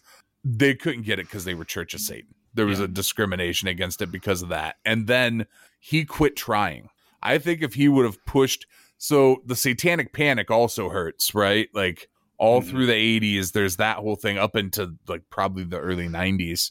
I think if in the late 90s, he would have been around and they would have like pushed the issue a little more, I think they would have had their tax exemption eventually. Yeah. I agree. I think it got to the point where, again, legend building, it became this thing where they're like, well, if they're not going to give it to us, we're going to pretend like we never wanted it. Yeah, that's 100% it, because image, like you can't have the image that they're not, that the Church of Satan's not controlling their own destiny. You also, they also do this thing where they're like, we're anti-Christian and all these Christian churches get tax exempt status, so we're not going to on purpose. Right. They should pay taxes like we do. Yeah. Yeah. But they're right about that. They absolutely should. Yeah. So church forms, and then there is a massive publicity push. And I want to read again from that Rolling Stone piece. It said, the publicity explosion began with a satanic wedding that LaVey performed for John Raymond, former writer for Christian Science Monitor, and Judith Case, the daughter of a Republican stalwart in New York. A photograph of the couple, with LaVey standing behind them in his black cape and horn cowl, and a naked redhead who served as the altar behind them, was carried out in newspapers across the world. This is Barbara McNair, the actress and singer, attended the ceremony, and that began a correspondence between LaVey and Hollywood that would add luster and credibility to LaVey's organization. Among the stars LaVey claimed as friends over the years are Kim Novak, Christopher Lee, Lawrence Harvey, and Keenan Wynn. I will also add to that Sammy Davis Jr. and the big one, the one we're about to dive into, Jane Mansfield. Yeah. I'm not ringing any bells, brother. Oh, I knew you were going to say that. Get the fuck out of here, Dalton. Come on, man. Name some movies. Name some movies. Nothing you would see. This is like she was in the 50s and 60s. Jayne Mansfield. Wait, didn't you say something about her on like the Griff Discord? Or is that another blonde? That was another blonde. Okay. You for sure know her daughter. Who's the daughter? Mariska Hargitay. She's in Law and Order, Special Victims Unit. Oh, okay. He's probably never watched that either, Charlie. I mean, I've seen like bits. Everybody's seen Law and Order SVU. Come on. Yeah, there's no way anybody hasn't seen SVU. Yeah, I've seen bits and pieces. So, like, I know it's like really like heinous, like sex crimes. Yeah, I refuse to believe that you could somewhere in the world at every time of day you could turn a TV on and Special Victims Unit's on. There's no way that's not true. I don't have cable. I'm poor. Dude, I think that, hey, it's on fucking NBC. Like the first run you can watch on a fucking antenna for free. Also, Stacy, by the way, I just found this out and I think it's fascinating. Peacock has a bunch of trauma movies on it. Lloyd's getting that Peacock money. I was like, go. You talk about grifters. Holy shit. Oh man, that's the next episode I'll be on. I think you could get Lloyd on your show. I think we could get Lloyd. Is she like a porn star? No, man. No, she's a bombshell. The first thing I see is like her riding some dude on like, you can't see that because it's glaring. But the first thing I see is the movie called Promises, Promises that came out in 1963. And it's just her like riding cowgirl on this guy. Yeah, so that actually was the very first time an actress was nude in a Hollywood film, that movie, and it was her. Okay. But she's brilliant. I fucking love Jane Mansfield. I think she is, you know, constantly lost in history to like Marilyn Monroe. But to me, she is the blonde bombshell. Like, she's the one. She was beautiful, but she was also, like, in real life, fucking brilliant. She was a Playboy Playmate. She was an actress on both, you know, stage and screen. She did Broadway and off Broadway. She was also in a bunch of movies. She was a nightclub performer, and she was a musician, which a lot of people kind of sleep on. She's the blonde bombshell. She's triple threat, baby. She played violin, piano. She spoke 5 different languages. I mean, like, you know, she even recorded an album of Shakespeare, which I didn't know about until recently, which it was called. No idea about that. Yes. Shakespeare, Tchaikovsky, and Me. That's the name of the album. And it's Tchaikovsky music with her reading Shakespeare over the top. And I was like, this is so cool. That came out in the 60s, right? Oh, yeah. Oh, yeah. Man, yeah. The 60s were full of weird experimental shit. Like, people put wild shit out on records in the 60s. They were like, let's do it. So I think the only reference Dalton may have, Dalton, have you ever seen Pulp Fiction? Yeah. So doesn't Tarantino reference Jane Mansfield when they're in the, he's like, cause she's like, that's Marilyn Monroe. And he's like, no, that's Jane Mansfield. That's Marilyn Monroe. I think I was talking about. Okay. Yeah. So he goes, so Uma Thurman says, oh, there's 2 Marilyn Monroes tonight. And he goes, no, he goes, that's Marilyn Monroe. He goes, that's Mimi Van Doren. He goes, Jane Mansfield must have the night off tonight. Cause I don't see her. That's what it is. Yeah. So, okay. Mimi and like Mamie Van Doren, Mamie and Marilyn, they all had that. There was a type, this like blonde actress, and Marilyn had kind of fallen out of favors with a bunch of the studios. And so when they found Mansfield, they were like, oh, look, here's our new Marilyn, you know, which is really a horrible thing to do because she had her own talents and was her own person. But they were like, oh, let's just plop her into these movies as this like blonde, you know, goddess. She was a big time publicity seeker. Like, she is like the archetype of these publicity hounds you see now. Like, she was always pulling crazy shit just to get her name in the newspaper, which I think is great. And that's how you establish a brand. But when Kanye does it, I'm kidding. I'm joking. I'm joking. What were you going to say, Stace? Not a damn thing. So I saw Stacy's face light up. His finger up. He was like, real quick. So she, by the early 60s, her career was on a bit of a downturn, you know, because she turned 30 and they were like, no, you're too old, which is fucking wild. She also had a family. Like, she ended up having 5 children, and they were like, well, we can't really do that. Yeah. She got dropped by Fox Pictures, and she had a string of marriages and affairs and divorces. Some really shitty men were in her life. But she, you know, late 20s, she's now washed out. She, like I mentioned earlier, she's the first actress to ever show up nude in a Hollywood film. In that movie that you were talking about, Promises, she turned down a role as Ginger in Gilligan's Island, which most people were like, that's... See, I would have heard of her. My grandpa watched Gilligan's Island. Yeah, well, she said no, and it was a really big misstep. I just love because I'm a big John Waters fan. John Waters said that Divine, drag queen Divine, he always said was Jane Mansfield meets Godzilla. And I think that's the best fucking description of Divine I've ever heard. And yeah, Dalton has no idea who Divine is. That's okay. We're just going to keep going. No, you've brought it up before. Okay, good. Dalton, you need to search out Pink Flamingos and watch it. Especially the poop scene. Yeah. Poop scene? I don't know if I want to watch it then. Yeah, you do. You don't. This is something you do. Okay. I'm typing it down right now. So I don't think any Waters stuff is streaming anywhere. I don't think so either, but I just heard that he's actually decided he's going to make one more movie, which I'm very excited about. Pink Flamingos is also the name of the best strip club in Atlanta, by the way, if you're ever in town. It's probably named after this movie. Are you sure it's not a drag strip club? I was going to say, do they have different, different entertainment on different nights, maybe? Maybe, possibly. He just announced that he's making a movie out of his novel, called like Loud Girl. Hold on, what is it called? Oh, Liar Mouth. About a grifter of all things. Let me describe to the people what you guys just try to get me to watch.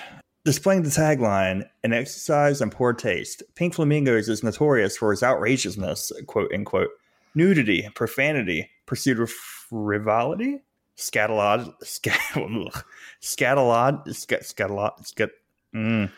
that, sensationology, I can't read today, good God, a number of increasingly revolting scenes that center on exhibitionism, voyeurism, sodomy, masturbation, gluttony, vomiting, rape, incest, murder, cannibalism, castration, foot fetishism, and God, let my southerner out today, boys, and concludes to the accompaniment of how much is that doggy in the window, the divine consumption of dog feces. Probably real dog feces. Come on, y'all, I can't watch this. It's a great American movie. It's a great American classic. Make sure she's in bed first. I'm actually excited to see what John Waters can do with 2022 technology and budgets, and like, because there's so much shit that would have previously been wrapped up, or he's going to be a fucking guy who just shoots on film still. Yeah. Like he bugs Tarantino for some of that film that he's hoarding away. Right. So let's back to James Mansfield.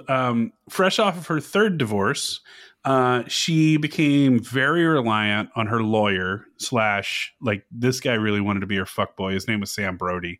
He, her third husband, kidnapped their kid, like when the divorce was happening, and ran off. And Sam Brody, this lawyer, came in and sorted that out and got her kid back. And so like, she was like forever indebted. Sorted it out. Did he go to prison? No. He kidnapped a kid. Got the kid. Well, it was his kid too. So it's like those parental kidnapping suits are really ugly and complicated. So it's a gray area. Brody figured it out. This guy, lawyer Brody, but he also like really had the hots for Mansfield, and he helped her out, but he also like tried to stay in her life, and basically by being a controlling asshole, like he was very much like in charge of her and her career, and he thought this is a way to get into her life and to be part of her life and to make himself indispensable so that she would fall in love with him. And he's like a weird little toady lawyer. I can't find a fucking nice thing about Sam Brody. No one likes this guy. He is a shithead by all accounts. Like literally, nobody's like, he was a decent guy. And then they were like, he was like the last in a string of abusive assholes that were in Jane Mansfield's life. So that's just kind of what it is. So she and Brody go to the San Francisco Film Festival in 1966, and they attend this festival. And by attend, I mean that she was crashing parties and screenings to make some headlines. So she was showing up. She was at this point, she was probably on some drugs, maybe some booze, but she just kept showing up at these parties and these screenings. And people were like, "We don't want you here. Why are you here?" But she was also in San Francisco and caught wind of the Church of Satan and said, "Hey, this is a really good opportunity to get some press. Like, what if I am the satanic actress? Like, no one's doing that. Super cool. It's super cool. Very cool. It's super cool." So, you know, I mean, she's like Marilyn Monroe, not a satanic actress. Like Mamie Van Doren, again, not a satanic actress. Jane Mansfield's like, "I'm going to be a satanic actress." So she meets up with LaVey, and I think they hit it off. Like, they seemed to have hit it off. Everybody was like, they became very good friends. You know, some people were like, "Oh, they had an affair."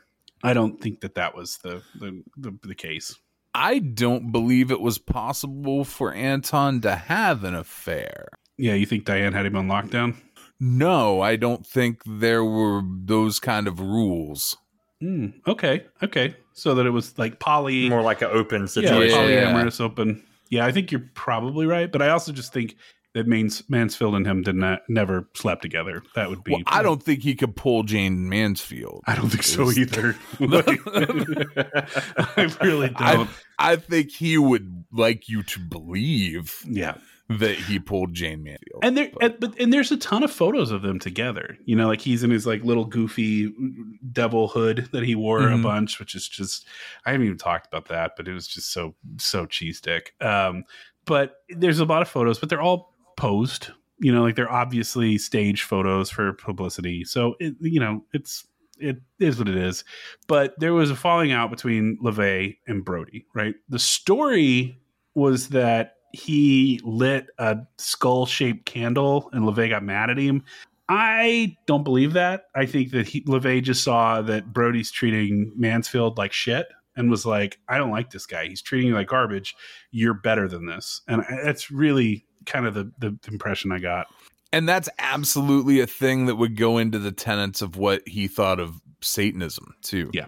Like, that's the thing. This is a grift, but LeVay really, some of the essence of what is in the Satanic Bible are things that were very much shit that LeVay believed in. Right. Like survival of the fittest kind of shit. Violence and being okay with hate. And we'll cover the 9 tenets because I've got a clip from that law enforcement guide that outlines those 9 steps. But I just don't think he pulled Mansfield. I think it was a mutually beneficial relationship for the two. Listen, in a business Stacey, sense. You don't know. It could have been a fun night. The drinks were flowing. You know, people were having a good time. I think if you watch enough LeVay content, you'd be like, "No, this guy ain't doing it." That's why I didn't include any of like clips of him being interviewed on the show because it was just like, "Oy, okay." I've used this term a lot recently because I like it, but I was like, this is definitely somebody who's been smelling their own farts. Boy, he loves them too. Loves it. He's like, yeah, let's do it again. So there's falling out and whatever happened. This is the big legend stuff. LeVay is said to have put a curse on Sam Brody, not Jane Mansfield, Sam Brody. He said that Brody would die within a year in an automobile accident. So in November of before you get to like the monkey's paw curling, and I can't say this anymore. Super fucking cool. You say you're gonna put a curse on somebody. Yeah, it is super cool. Fucking cool. Yeah, until it wasn't. You know, knew that was coming. So, November 1966, after the curse was placed, Mansfield's son Zoltan, who was weirdly also the name of LeVay's leopard. Well, they say wasn't that the cat? Yeah, that was the cat, and that's also Mansfield's son. Was attacked by a lion. Again, fucking weird that, you know, LeVay has a lion, this kid's attacked by a lion, and bit in the neck. There's a lot of cat shenanigans going on, and I can't keep up. It was horrible. It was horrible, and it was like that Brody had taken Mansfield and the kids to this, like, Hollywood retirement home for all these, like, cats that were like the MGM lion and all this stuff, and the kid got too close to the cage. The lion got out and attacked the kid. It was just horrific, and no one was sure really if Zoltan would survive. Mansfield was like absolutely devastated because you would be, right? You're a mom. Yeah, your child was just mauled by a lion, and so she was desperate. And I think that's a fair statement or a fair assumption. And she called up LeVay, thinking that maybe this was part of the curse that he put, right? Like she believes it now because this horrible thing, this freak accident happened. And so she asked if there was anything he could do to help. And I mean, right. This is a mother looking for anything to help her child. Yeah. You would do anything. You would do anything. I mean, and that's what it is. So LeVay agrees to help because the curse isn't on Mansfield or any of her children, right? It's on Sam Brody. He didn't give a fuck about Sam Brody, but he likes Mansfield. I think they're friends, right? So the story goes that LeVay goes to the top of, oh my God, I promised I was going to write down the pronunciation of this mountain. It's look at us Southerners, boy, we can't read shit. I think it's Tamalpais in San Francisco. I probably screwed that up. See, this is the Golden Girls got my way last night. What's going on with the penis? What? Tamalpais is the name of the mountain. That Louisiana's really shining today. You've been piped down, okay? You couldn't put fetishist. Let's say here, you Cajun motherfucker. Fucking all I'm going to say is all the struggle you went through reading whatever the fuck that was like 3 minutes ago, and you're going to give him shit for not being able to say the mountain? That's what I'm saying. I got to make me feel better. To make me feel like a complete person. All right, I'm going to do this. I'm going to do this in Dalton style. He went up on a big old mountain. And he said a bunch of words. And he said, remove the curse from this boy. And you know what happened? He said the magic words. He did. He was like, I tell you, devil, get in this boy and let him walk again. And he was up on this bit. It was high up in the air. Sound like my papa. Me and Peepaw are going to be buddies. Anyway, you're going to be like, I don't even mind that you one of them gays. You pretty cool. I like you. I'll be like, thank you, Peepaw. Let's go shoot some guns. That's really accurate. So, yeah, so hours later, allegedly, the boy's condition turns around and Zoltan makes a recovery from being mauled by a lion, which is great. It's good news, right? We don't want to talk about child death on this podcast. That's not what this podcast is about. However, on June 29th, 1967, so about 8 months after this happened, Jane was in a car with Sam, three of her children, including Mariska Hargitay. Yep. And a 20-year-old driver on their way to New Orleans from Biloxi, Mississippi, I believe. They were making a television appearance. The car was going way too fast. It rear-ended a large truck and it slowed down and it killed Mansfield, Brody, and the driver instantly. The curse was real. Yeah, well... Yeah, that's the lore. The kids, three kids, including he would have got me. He would have got me. He was like, "Oh man, you see that shit, man? Yeah. That curse. That curse is fucking real, dude." And that's the story that hit the press. The kids, including the future star of Law & Order SVU, most likely survived because they were laying down, sleeping in the back seat. And the way it happened is that the car went under the back of the truck. And the rumor, the legend is that Mansfield was decapitated.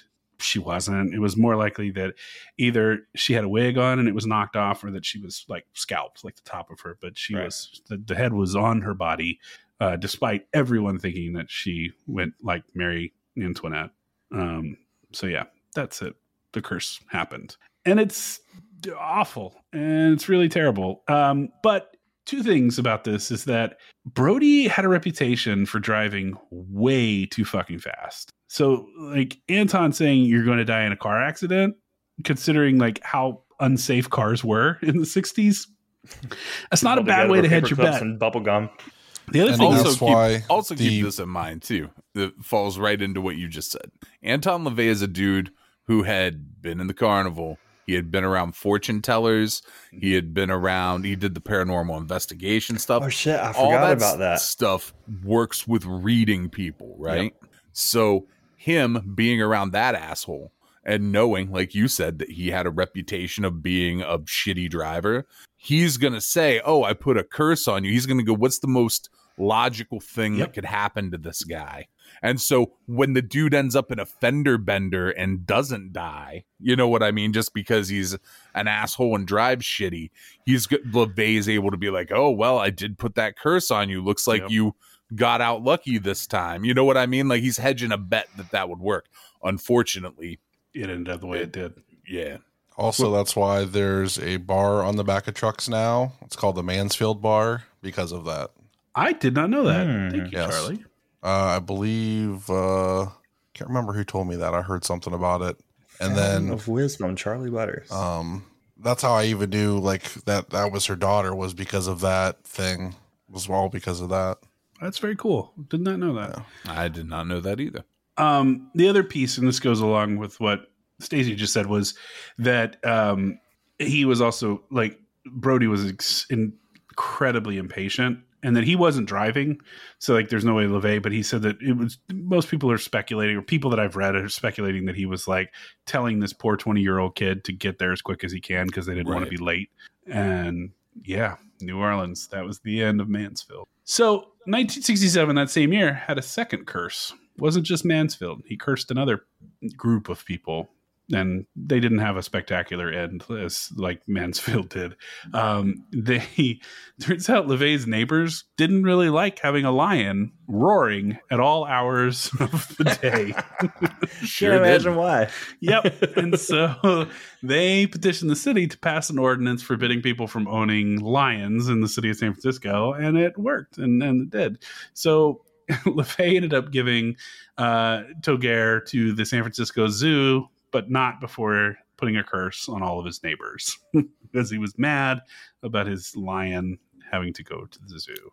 which if you heard or read all the attacks that lion had done to LeVay and his family, you would say a zoo is a much better place for this lion. I regularly think, like, there are a ton of those stories, and regularly I would think when I would read that shit when I was younger, like, man, the first time that one of those things happened, I would have been like, well, the lion's fucking cool, but it isn't that fucking cool. Right. And I would have found a place for the lion. Like, that thing didn't want to live in that house. No. It's a fucking jungle cat. It don't want to live in. It don't want to live in L.A. Period. San Francisco. Sorry. Have I told the story of Ming of Harlem on this podcast? I know what it is, but I don't know if you've told it on this podcast. Where that guy shows up at the emergency room with a tiger bite in his side, and he blames it on his pit bull, and the doctors are like, "That is not a pit bull sized bite." They're like, "What the fuck is going on?" And one PD responds, "There's a full grown Bengal tiger in this guy's house, like tiny apartment in Harlem." They find a crocodile in the bathtub, and there's a cat. And a pit bull also running around the place. And apparently this guy had raised this tiger since he was a kitten, and the tiger and the pit bull, who was new to the house, kind of got into it. He got in between. The tiger attacked this guy. There's pictures, like, in the New York Daily Post of NYPD officers with the tranquilizer gun rappelling down the side of this apartment in Harlem, and this giant tiger at the window, like, snarling. So they eventually got the tiger out of there. They brought him to a big cat home, and they hired the guy to work at the big cat home. So he was able to spend time with this cat that he had raised, which I think is a really good ending. But Ming died a couple of years ago. It was fairly recently, but yeah, that was the whole thing. It's like, there's some crazy shit going on in New York. Like, there's some crazy people, but, like, can you even imagine, like, when you hear that lion or that tiger roar in a little ass, like a big apartment, like, what do the neighbors think? And they interviewed the neighbors, and they were like, yeah, we knew he had a tiger in there, but he didn't mess with us, so we left him alone. I was like, the most New York thing possible. Imagine the piss pants situation you would be in. What part of New York was he in? The Bronx? He was in Harlem. Oh, Harlem. So, yeah. Imagine you're in Harlem, especially, like, so when was this? Was this like gentrified Harlem, or was this like... No. This was like early 90s. Okay, just imagine the streets of Harlem then, and, like, you're walking down the street already probably worried, you know what I mean? Yep. And then, like, it's a fucking tiger. Like, if that thing got out on the streets of Harlem, holy fuck. That's the other thing too, is that, like, it takes a lot to shake a New Yorker. And even a tiger living in an apartment, people are like, yeah, well, he's minding his own business, just leave him alone. Or, like, the scenario where, like, that thing gets out and you walk out your front door, or, like, the door of your apartment, and, like, the elevator opens, and you're like, well, there's a fucking tiger in my hallway. It's like, wrong floor. Oh man, that's his now. I don't go there anymore. It is my, like, number one favorite story to tell anybody who just moved to New York. It's like just the crazy shit that can happen here. That's why whenever I have, like, a cable guy or somebody that I'm talking to, we're also waiting for Dalton. He just disappeared. So we're killing some time. But, like, when I have, like, a cable or an internet installer come in, and I'm like, what's the craziest shit you've seen in somebody's apartment in New York City? And they all go, yeah, I can't even talk about it. And I was like, I know, there's some weird stuff going on here. It's like Lewis Tully with the demi dog. Yep. All right, who brought the dog? Yeah, exactly. Oh, sorry about that. Throwing his jacket on him in the closet. All right, so gave away the tiger. That's where we were. And so lion.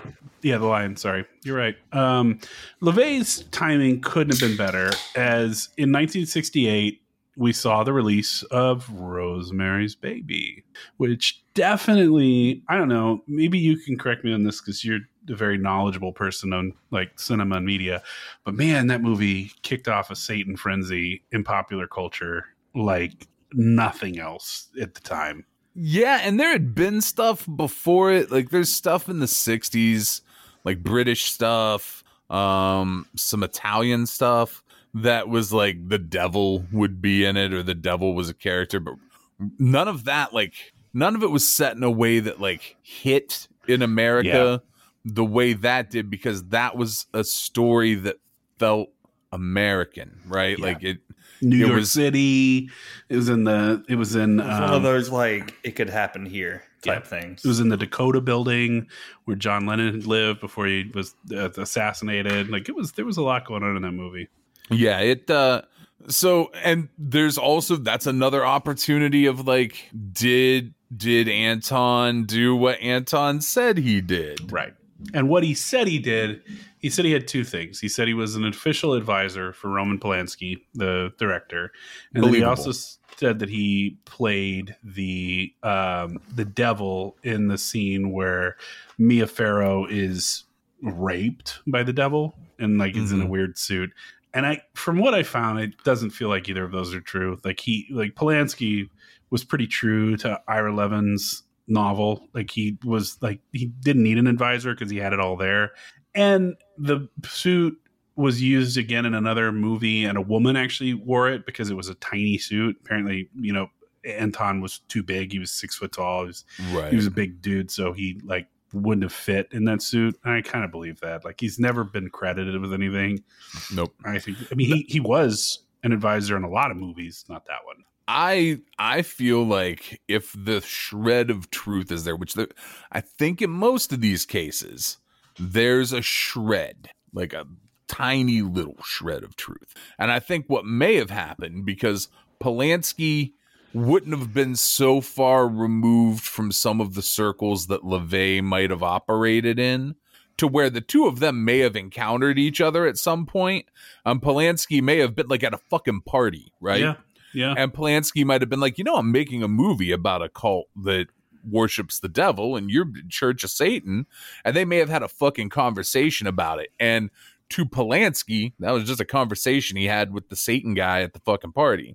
But to Anton LaVey going forward, oh, he was a consultant on Rosemary's Baby. Right, right. Well, all the best lies have like a grain of truth in them. Oh, it's just like these carnies and these con artists turn it like just make a mountain out of this molehill.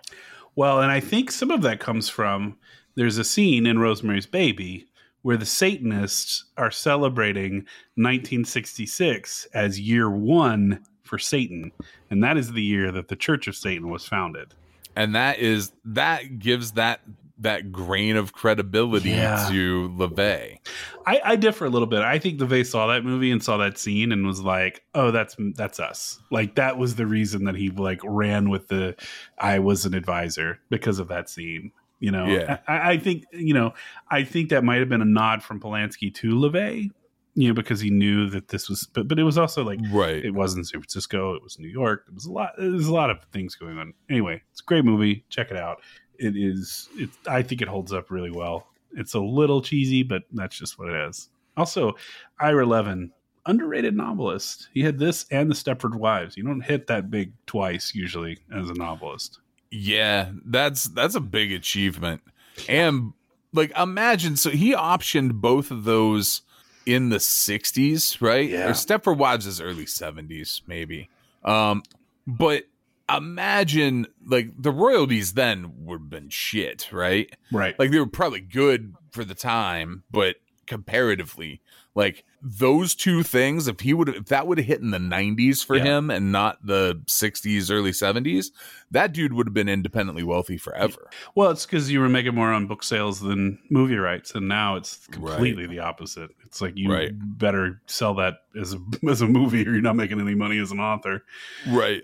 All right. So 1969, we've only really covered 3 years. Like it's only been 3 years since the church has been covered or been founded.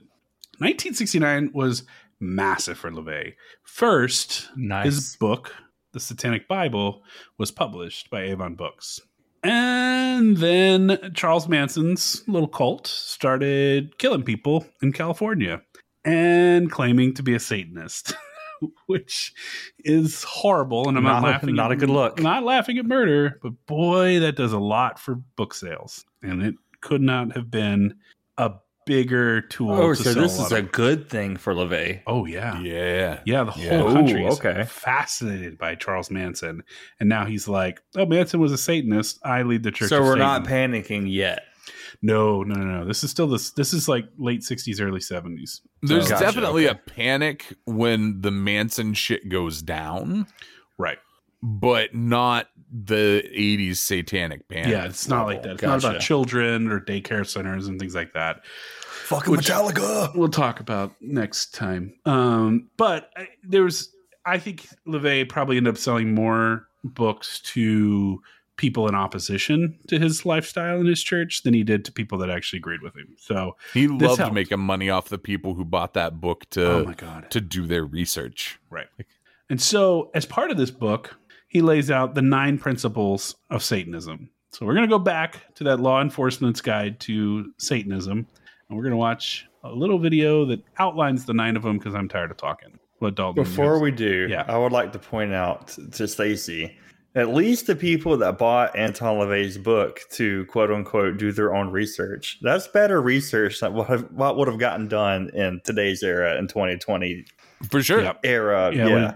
It would have just been Facebook memes. Yep, that are never left Facebook. Yeah. The 9 Satanic Statements from the Satanic Bible by Anton LaVey. Number 1, Satan represents indulgence instead of abstinence. Number 2, Satan represents vital existence instead of spiritual pipe dreams. Number 3, Satan represents undefiled wisdom instead of hypocritical self-deceit. Number 4, Satan represents kindness to those who deserve it instead of love wasted on ingrates. Number 5, Satan represents vengeance instead of turning the other cheek. Number 6, Satan represents responsibility to the responsible instead of concern for psychic vampires. Number 7, Satan represents man as just another animal, sometimes better, more often worse than those that walk on all fours, who, because of his divine spiritual and intellectual development, has become the most vicious animal of all.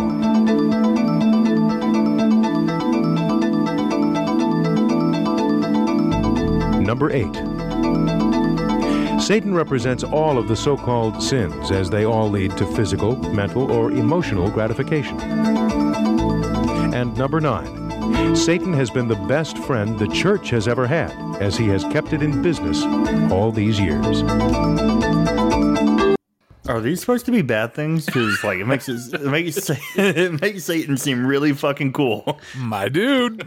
Yep. Not a big fan of Colin Robinson. That guy. You could see the appeal, right? Yeah, for sure. If you're like, I'm going to take everything that Christianity stands for and I'm going to flip it around. It's going to be about like, you actually are able to hate people as much as you love people. Like you are, it's a hedonistic and materialistic philosophy, right? Right. And it doesn't say not to love someone. Right. It says only love those who are deserving of it. Right. And require vengeance upon those who have wronged you. Right. It's big. This is a big like First and Second Amendment philosophy, right? They're like, arm yourself, get lots of guns because you may need them one day, and say whatever the fuck you want to anybody that you want to. Dalton has got a shit-eating grin right now that you can't see, and he is so pleased right now.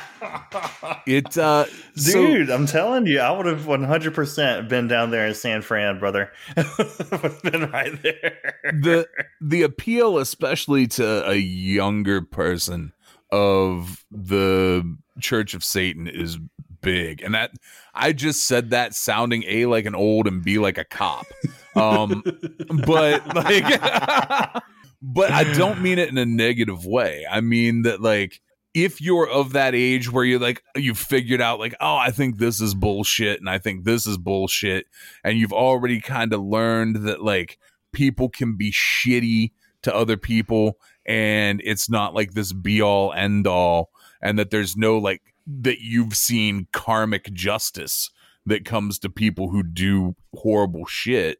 Well, then it's real easy to be swayed by the idea that like, oh, if somebody does horrible shit to you, do horrible shit back to them. Right. You know, exactly. And it's, you know, I'm impressed that this video used the real thing. I was expecting it to be some some nonsense. That was the real shit. Yeah, it was the make sure you kill and eat your firstborn child. Right. No, I really was actually kind of impressed. Now the other stuff in this video, whoo boy, is a bunch of bullshit. But this one, they really lifted their. I mean, like I was reading the Satanic Bible. I didn't read the whole thing. Normally I read the whole book. I couldn't. But I blame you for not reading the whole thing. Just man, I read two books by Kenneth Copeland, and this is the one that I was like, I can't do this anymore. It's not a well-written book. If I had to describe the Satanic Bible, the front half of it's great. Like not even half. The front like 20.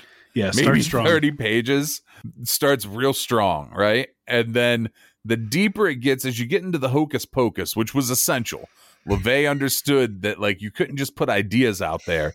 Plenty of people have had ideas and didn't make a penny off of it. He knew that if you put the hocus pocus like Christianity did to it, that you could then rope people into really believing it and making it part of their belief system, as opposed to it just being a thing they read that sounded like some good ideas. Yeah, for sure. And he sold a lot of books. You know, in a time where selling books was profitable, the best figure I could get is that at the time of his death in the 90s, he had sold over 600,000 copies of his book, which is pretty good. That's just of the Satanic Bible. He has 6 books, I believe he's written, but none of them have ever been out of print, which is impressive. You know, like that's constant money, especially when you live rent free in your parents' old house, which. In 1971, I think I might have skipped this, or maybe I haven't gotten to it yet, but they gave him the house for $1. They sold him the house in like a transaction. So now he owns the house. He doesn't have a lot of overhead, and he's selling copies of this book, and it's a good thing. And you know, like think about what that house would be worth now. I know, it's a bunch of condos now. Down it is Nomas. Each one of those condos costs more than anything he got for that house. Well, and I mean, spoiler, we'll talk about this in a minute. He didn't own it at the end either. Yeah. He got taken to the cleaners by his ex-partner. But anyway, we'll get there. So despite all the tension, the church and Stacey, correct me if I'm wrong on this, but it really feels like this church started running out of steam in the 70s. Like it was a very short but intense period where it had a heyday. I don't know. Definitely dipped in popularity during the 70s, especially like the probably mid to late 70s. Yeah, we're going to talk about the mid 70s in just a second, because there's a specific incident that really does it. It's white hot for probably like 4 years. That's maybe 5 years. Yeah. Yeah.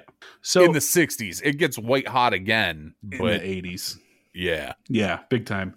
Yeah. No, it's true. And I don't know if it was like LaVey like realized how much work it was to run a church. You know, I think it was a little of that where he was just like, oh, you mean I have to do a bunch of work to keep this thing going?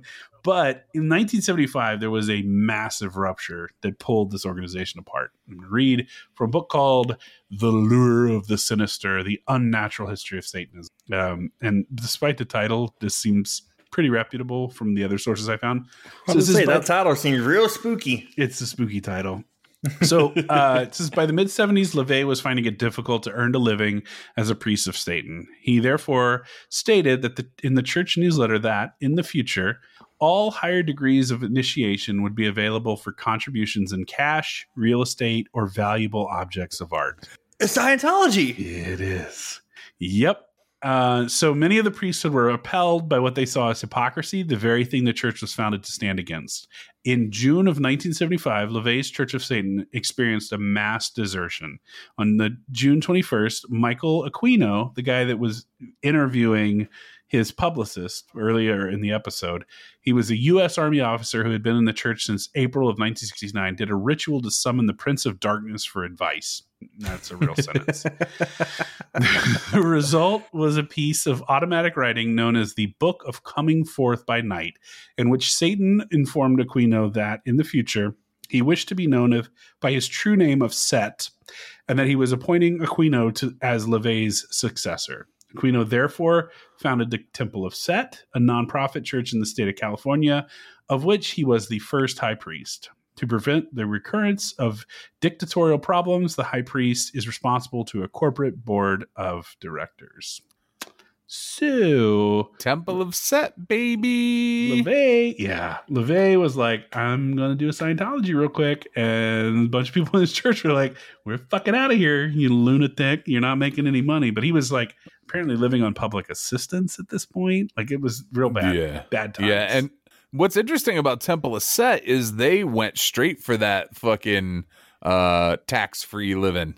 Yep. Like, and they were upfront about, like, we have a board of directors. This is a fucking business. Yep. And they also were different, that they were like, Satan is real. It's not a symbol. Like, Church of Satan, like, Church of Satan was like, Satan represents this stuff. Temple of Set was this lifestyle that they want to live. It's real. Like, Satan is a real being, real figure. The literal Christian devil is real. Correct. And so that was never a LeVay thing. Like, so no. Church of Satan, basically what Church of Satan boils down to is Anton LeVay had some thoughts that he had picked up from, like, Nietzsche. Yep. Shit that he had picked up from Ayn Rand, of all fucking horrible people. So bad. But it makes sense, because there is some shit, like, I think LeVay was specifically never political, because he understood that would hurt his grift, but he fucking absolutely would be a conservative. Oh yeah. Right. Like, he would have never, as weirdly as a lot of this shit seems real liberal, the shit that he really cared about would have ended up making him a conservative in today's climate for sure. Yeah. The Ayn Rand piece specifically. But the other piece is what he lifted from The Might is Right, the Ragnar Redbeard shit. Yeah, which is very problematic. Not the stuff he lifted, but that Might is Right as a whole. Right, well, because there's that whole white power piece that's there, and there's like some white power adjacent shit with Church of Satan that, when I figured that part out, was a piece that steered me the route I ended up going, that I didn't know previously, because if you didn't, like, dig and do research, it's not there to be seen on the surface, or well below the surface, to be honest. Yeah. And there's some FBI documents that got released via FOIA, and they talk about how he was on some sort of list for the American Nazi Party. They didn't say that he was explicitly, like, involved with them, but that he was, like, sort of a known person who had expressed interest in the organization. And it wasn't the American Nazi Party at the time. It was called something different, but it evolved into the American Nazi Party. So there's a little bit of that stuff that's kind of around the edges.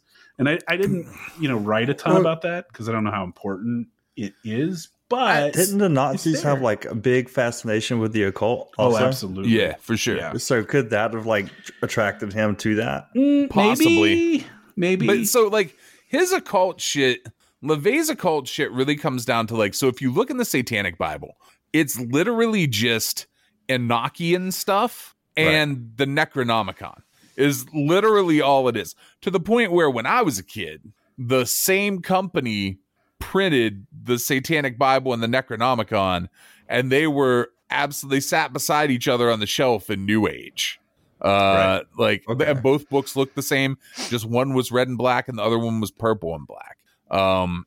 So all of that shit played into, like, him putting the hocus pocus piece to it, along with what he had picked up from being a carny and knowing that, like, with the, and, like, you could walk into a tent, right? And if it's just Dalton sitting in the tent and he's like, man, I got a gift, I can read the future. And then you pay him the money and then he tells you some shit. Or if you go in and it's like a person who's kind of pretending to be like a gypsy and they've got a crystal ball and everything looks a certain way, then when they tell you that thing that could be the exact same thing Dalton told him, they're going to believe it. They're going to buy into it more because of the hocus pocus. Yeah. And that's the Enochian shit. That you dress it up. So, yeah. Yeah. No, absolutely. Aquino took a lot of people with him. And I actually found a quote about Aquino from Anton. And he said, He's obviously playing it down. He said, it wasn't a schism. It was a drop in the bucket. Aquino took 28 people with him and started spreading the rumor that the Church of Satan was defunct, and he had gotten divine word from the man downstairs to take over. So again, you play it down. A bunch of people leave. You're like, no big deal. We have 10,000 members, which is at one point he did claim to have, I think maybe even more than that. But 10,000. Had 93,000 Hulkamaniacs in the Silverdome, brother.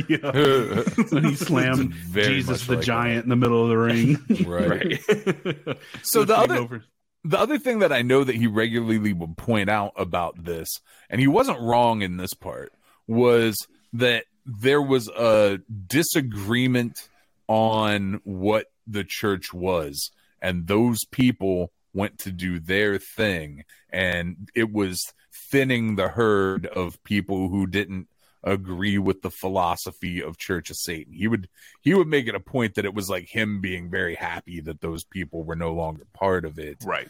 Because they were theistic, and that had nothing to do with anything. He was like, how they pulled a theistic belief out of what was there is those people came in with a preconceived thing. Yeah, but, absolutely. Which is easy to do when you call it the Church of Satan, right? Like, right. You know, you're talking about like the Church of Jesus Christ of Latter-day Saints, right? It's about Jesus Christ.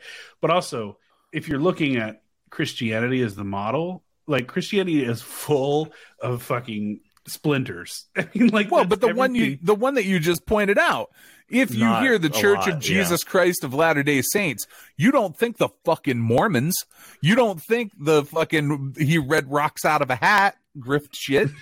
You think the Church of Jesus Christ of Latter-day Saints. Like, that is specifically marketed because the Mormons knew if they put out TV commercials that was like, Mormons, we like wives, nobody would have fucking listened or gave money. Yeah, no, it's true. It's marketing. It's brilliant. But also, like, no one should be surprised that a religious movement of any type suddenly splits off into something else. No. Happens all the time. All right. So 70s, the rest of the 70s, he's laying low. But this is the last kind of like little story I'm going to tell before we wrap everything up. In 1980, Jimmy Carter running for office. Stacey, do you know this story? I don't. All right. Georgia's or maybe I do, Jimmy and Carter. I just haven't pieced it together yet. Yeah. So Jimmy Carter's running for re-election. And he has a challenge from his own party, Mr. Teddy Kennedy, the baby brother of the Kennedy dynasty. And so he... Not a good driver, that guy. Boy, you beat me to it. So he had presidential ambitions forever, right? He was like, I'm destined because my oldest brother was the president. My next oldest brother ran for president. But I'm not trying to prolong this, but yeah. I want you to think about that. If you're Teddy Kennedy, right? And you saw what happened to both of your brothers who tried to be president.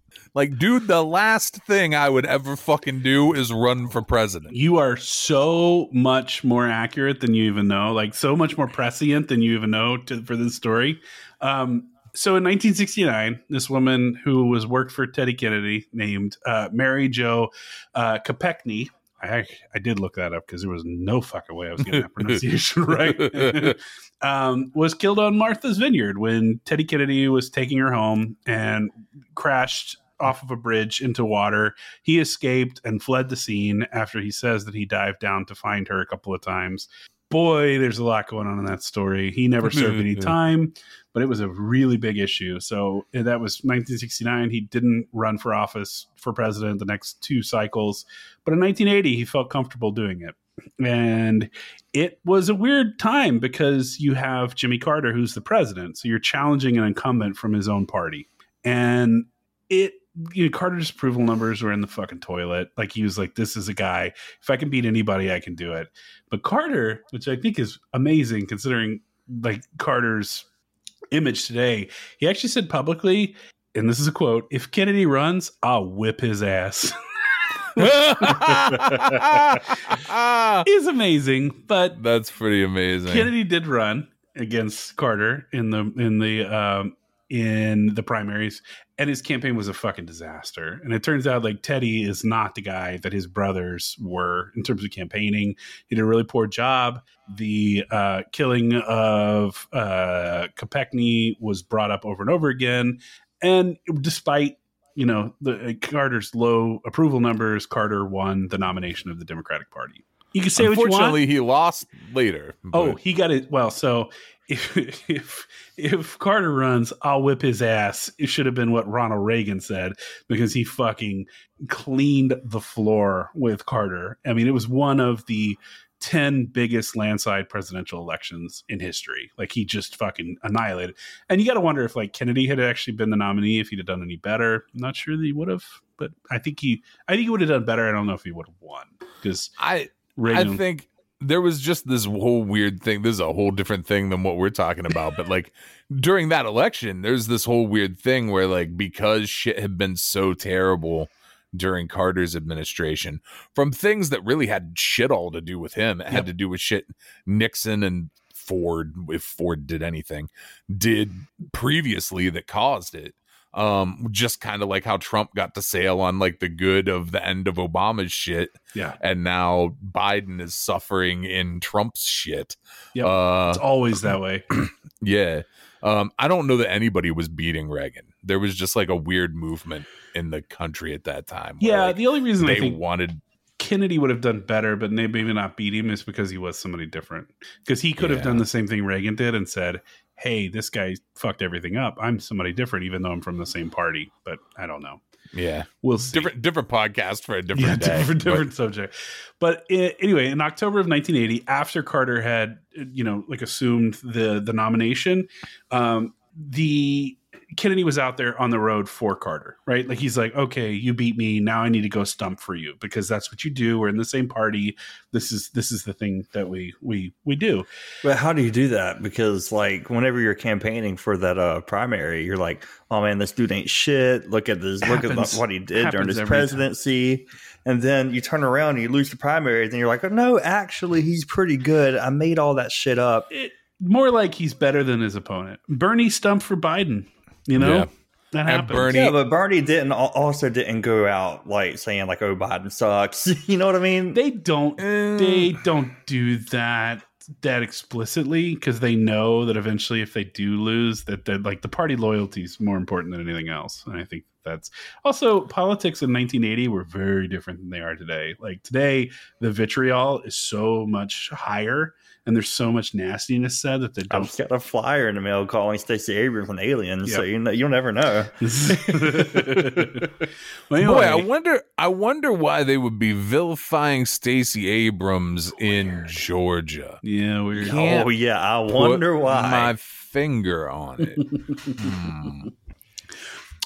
But in 1980, in October of 1980, specifically, the FBI and the Secret Service got a tip from an FBI informant, that there was going to be an attempt on Kennedy's life, Ted Kennedy. Now, this is a guy who Stacey talked about, whose two brothers were assassinated. So there is a respectable and appropriate level of paranoia with this guy that is well-founded. Right? Like, you have two brothers who ran for president. One won. One got killed before he won, but the one who won was also killed in office. Like, these motherfuckers are getting shot left and right. And it's a big family, but there's a lot of them that are dead. So this call was very specific, and it claimed that Anton LaVey, the high priest of the Church of Satan, was going to kill Teddy Kennedy. That seems like shit Anton would be too lazy to do. Yeah. So this is from a piece in Politico by David Gambacorta. And he actually filed a FOIA request, and the FBI files are online, and it's pretty fascinating. But I think he does a better job of summing it up, because he's a professional writer, than I would. So I'm just going to read his stuff. So the Chicago informant, whose identity is still being kept secret by the FBI, which I think is fascinating, told agents that he had dinner once before with LaVey, who explained to him the Church of Satan's beliefs. When they supposedly reconnected by phone in 1980, LaVey told the man that he owed the high priest a favor. His allegations His alleged instructions were simple. In a week or so, the informant would receive a package, and he must ferry it to a mob boss on the south side of Chicago. The mob would, in turn, take out Kennedy. After the phone call, the informant was visited by a member of the Church of Satan, whose purpose was specifically to discuss the satanic cult and plot against Senator Kennedy, according to FBI record. So let me just really quick. Chicago mob and the Kennedys are like peas and carrots. There's a lot of rumor that the reason that JFK won the election was because his father was very well connected with the Chicago mob. So this guy, this informant, whoever he is, and we don't know to this day who this was because it's blacked out on all the FOIA requests. This is not a stretch that like he's like Chicago mobsters are going to kill JFK because Chicago mobsters got JFK nominated and elected. So there's that. Peace goes on. There was more, because there always is more. The informant told the FBI that LaVey was going to fly to Chicago on October 27th, carrying with him 8 kilograms of hashish and an unknown amount of cash. Was this another piece in the puzzle to the assassination plot? Taking no chances, the FBI, Secret Service, and DEA sent agents to O'Hare International Airport to intercept flights from San Francisco and apprehend LaVey, like something out of Steven Spielberg's Catch Me If You Can. But there was no sign of him at the airport. An attempt at monitoring a phone call to LaVey also failed. So they were trying to find him. He did not show up in Chicago. So he was in San Francisco. He's in San Francisco. He doesn't leave. He never leaves. Yeah. So the investigators actually went to the Black House and were told by whoever answered the door, probably Diane, that LaVey was traveling and wouldn't be back for a few days. And so they followed up that visit with another one. And this time LaVey actually answered the door himself. This shouldn't be a surprise, but LaVey had zero knowledge of the plot, and he actually held Ted Kennedy in some high regard, saying that he sympathized with someone who was prone to threats of violence and death like himself. And he was like, it's a goddamn shame. Like, this is a guy who's always getting his life threatened like me. You know, so yeah. That was it. Again, from that piece, he said, and then LaVey shared some surprising news with the agents. And this is like the bow I'm tying on all of this. His role as the church, the head of the Church of Satan was all a charade. Most of the church's followers, he said, were fanatics, cultists, and weirdos, the records show. His interest in the Church of Satan is strictly from a monetary point of view, the agents noted, and spends most of his time furnishing interviews, writing materials, and lately has become interested again in photography. Yep. So this is all a part of the FBI record. So, I mean, this is like FBI agents interviewing him and him going, it's a fucking grift. This is what I do. Right? And they don't care about that because they're not trying to get anything on him. Like, oh, you're ripping people off, whatever. Fuck and I mean, he comes up again. This is it illegal? No. Okay. No. And it's not. I mean, there's nothing illegal that he did. That's the thing. Right. It's not. He's not raising money under false pretenses. He's doing exactly what he says he is. And he's got some like. There's a lot of window dressing on it, but it's not any. It's nothing that he that it's not. You know. I mean, the grift. I think the griftiest thing about Church of Satan, which continues through to this day, is the, I mean, so there's definitely a grift with the books, right? And like whatever he made with the books, because it's all just bullshit, right? It's fantasy, right? Yeah. Essentially, he wrote some fucking very interesting fiction books that people bought into in the same way L. Ron Hubbard wrote some very interesting fiction, well, actually barely interesting fiction book that people bought into. Science fiction. Right. And so like, but the other piece where there's a grift is, and I'm assuming Church Satan is still this way. And I don't know if it was this way in the 60s, but I could tell you that for sure in the 90s, I had to pay money to become a member of the Church of Satan. Do you remember how much? When I did it, it was $99. Okay. So it's currently $200. I was about to say, yeah, $200. Yeah. I looked in when I was like in my edgy little emo phase. Yep. And there's an application, and you have to get approved, and you could send them that money and they'll not send you shit. But if they do send you shit, literally all you get is your red card. Mm-hmm. You get, which I don't even know where mine is at this point, but you get your red card. So you carry it around and be like, I'm a fucking member of the Church of Satan. And you got some paperwork that came with it. And I think by the 90s, it was like an email newsletter. I don't even know that I was getting like a real fucking like hard copy. I think I got maybe a couple real pieces of mail from Church of Satan, but not much.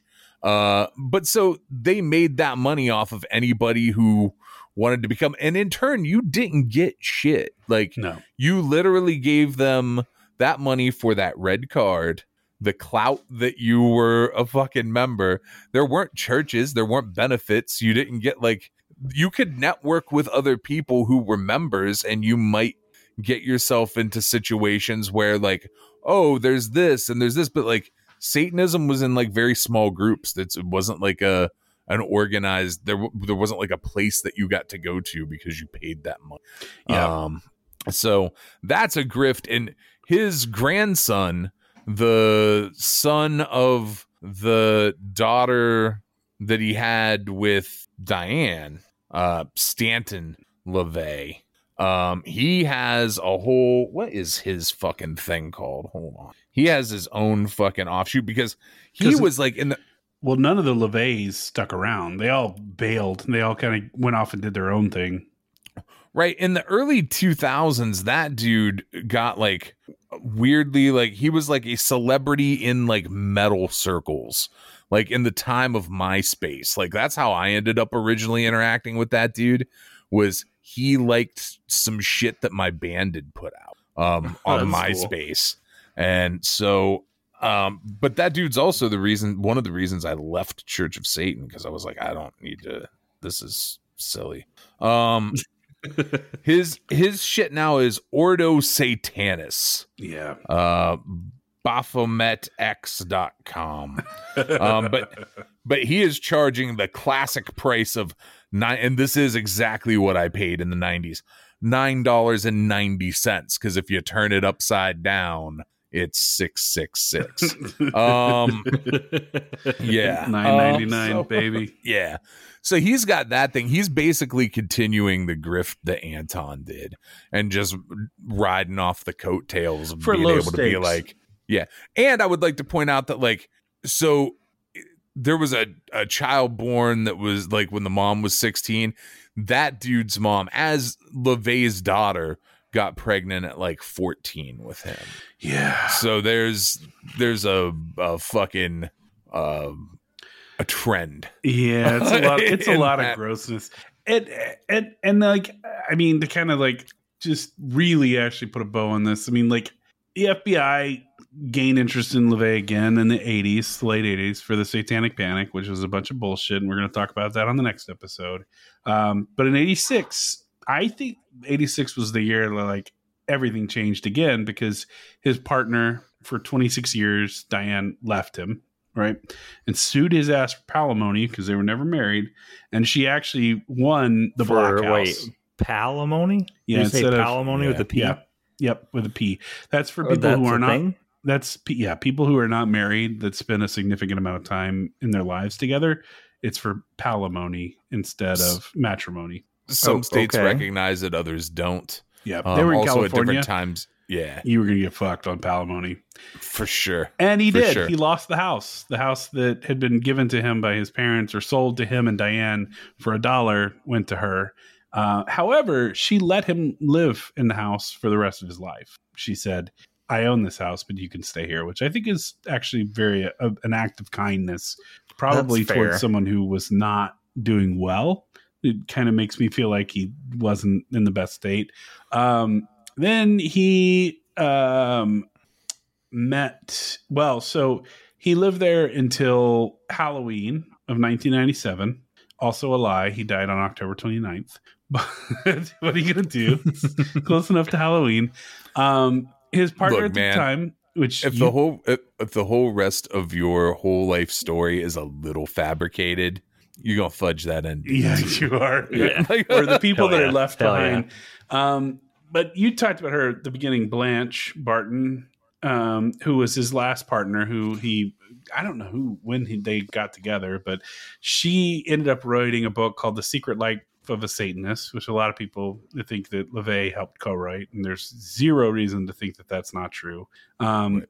But I want to end with a quote that from that book where he said, and I think that this wraps things up. And, you know, Stacey, obviously, if you have stuff to talk about, feel free. But he said in that book, I don't want to give anyone the satisfaction that they have me all figured out. If people only knew. I've always loved that ubiquitous Johnson Smith Company ad copy.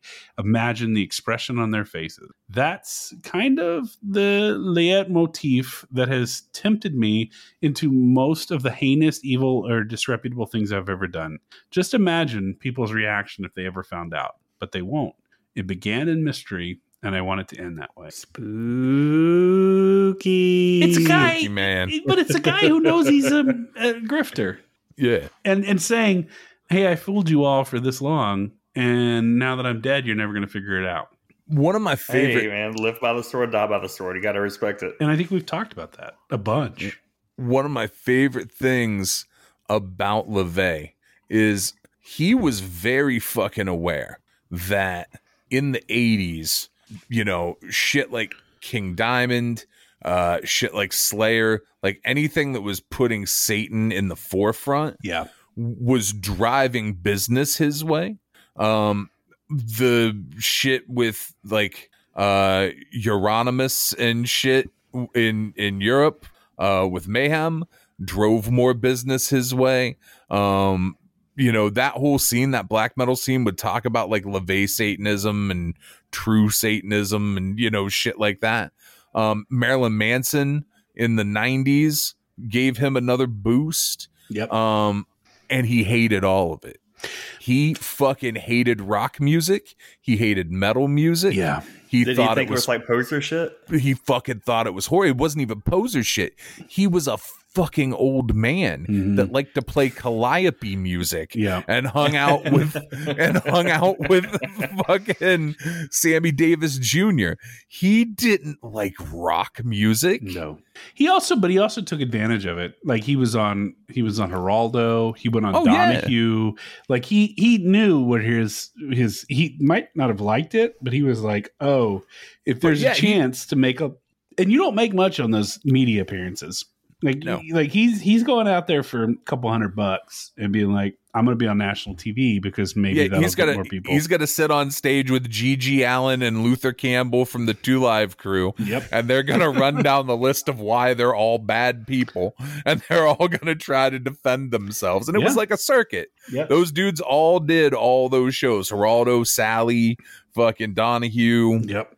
I gotta seek out a Gigi Allen interview where he tries to like persuade somebody he's a good person. There's a good... Gigi didn't try to persuade anybody he was a good person. He was trying to tell them that it wasn't his fault that their kids saw him and wanted to be like him. Right. Like Gigi talked about himself like he was fucking Justin Bieber. Like this is not the first time we've talked about Gigi Allen on this podcast. You see, when I take the shit and I throw it at them, they fucking love it, dude. but yeah, so like LeVay even worked the grift of like all of those metal bands. There were tons of dudes, especially Marilyn Manson, fucking worshipped Anton LaVey, right? Like, regularly talked about like how much he fucking loved LaVey. LaVey didn't give a fuck. Nope. LaVey was like, well, I will appease these fucking morons because I know it's going to drive more money my way. He would never like out publicly be like, oh, metals and rock music is fucking terrible. But like plenty of people said privately, like, yeah, he fucking hated it. He wanted to... Blanche Barton outed him about it. He fucking hated metal and rock music. And I believe it. He fucking played a calliope. Oh, he did. And the music he played he was always referencing like really old music.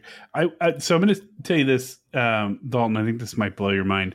So there is a documentary about Gigi Allen, and it was made as a student project by a guy named Todd Phillips, who went on to direct the Joker movie that came out a couple years ago. No way. Yeah, I think that's very fitting. He also did The Hangover. Yep. And Road Trip, and he did a few movies, but that dude made Hated.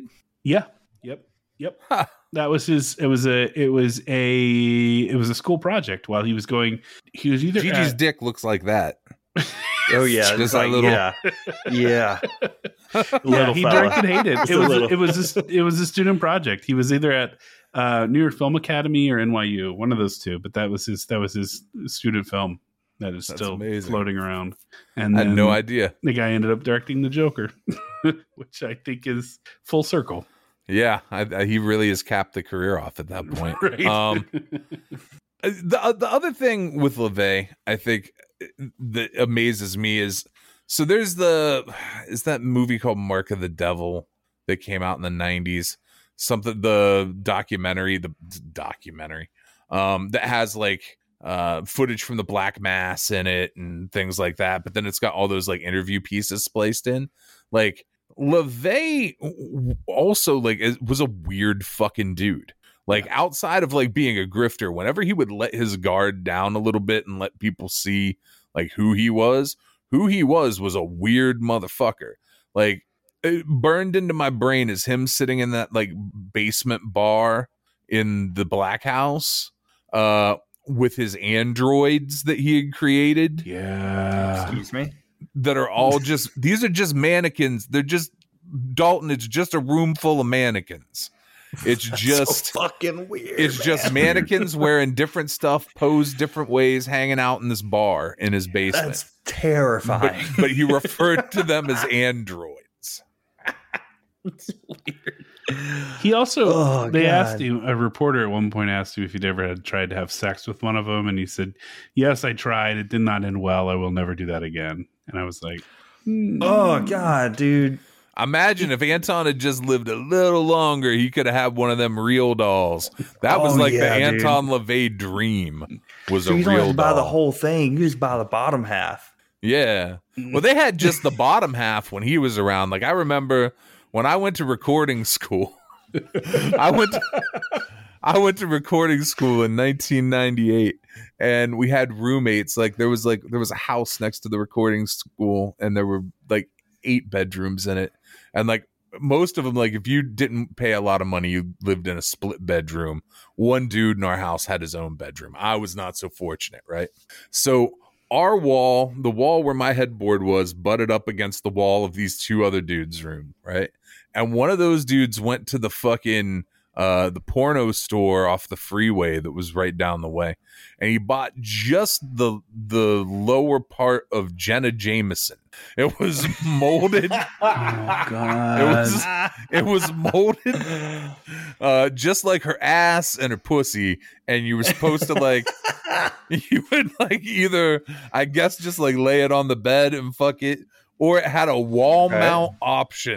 And, wall mount. Dude, this is game changing. And these 2 motherfuckers claimed holes, right? Because they decided it would be weird if they both. No. They said they claimed holes. I don't like.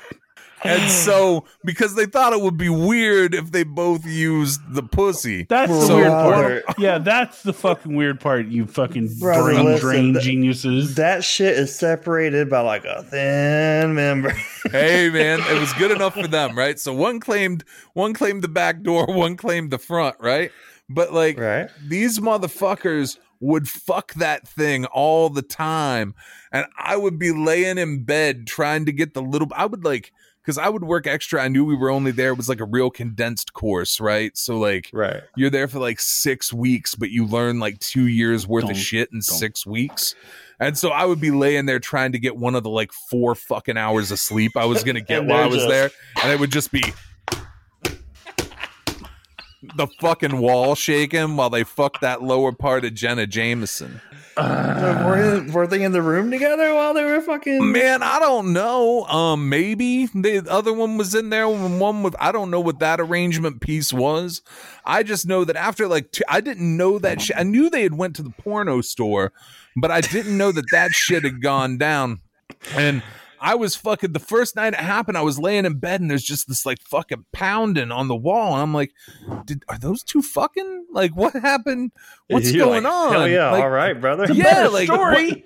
It's a better story. Than absolutely. Like, it's 100% better story. I was like, man, are those 2 fucking? So I'm downstairs making breakfast the next day, and I was like, man, because there were people that lived across the hall, right? Like, there's a bedroom across from us. And I was like, did you guys hear that fucking banging last night? And they were like, no. And I was like, dude, I could fucking hear it. I think those 2 were fucking. And the one dude came downstairs and I was like, man, sound like you had a good time last night. And he was like, oh, dude. And then told me about the thing they bought and that they had hung it on the wall. And I was like, motherfucker, it is. And I went and looked around the corner and it was literally like right. It was mounted like right on the other side of the wall was my fucking headboard. That's like, incredible. I love that.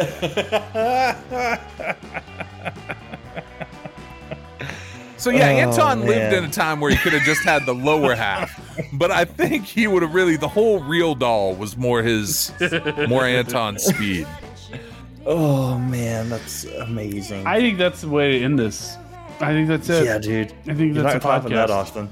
I think you broke Austin. That was a story. That was a story for a lot of reasons. You can check out our friends at Pod Van Dam, IW Guide, Super Fantastic, X Over, Hit My Music Pod. You can find me on Twitter at GriffBoyDalt. You can find Austin on Twitter at Griff Daddy. You can find Charlie on Twitter at Charlie_Butters.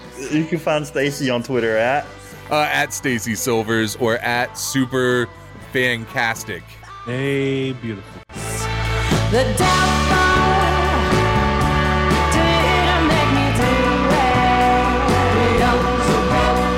The downfall didn't make me do well. We don't support.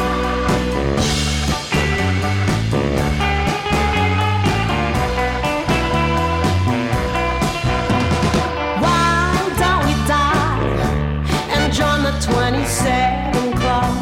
Or we can just pass out in the tub. It's 6 a.m. and we're still up. Our dream is sweetest inside of us. Let's live like Keith the Richard us. It won't all happen to us. Hey man, do you want some more of this stuff? I've got a simple explanation. It's all the fall, the fall of Satan. Let's crucify him for all of our sins. The devil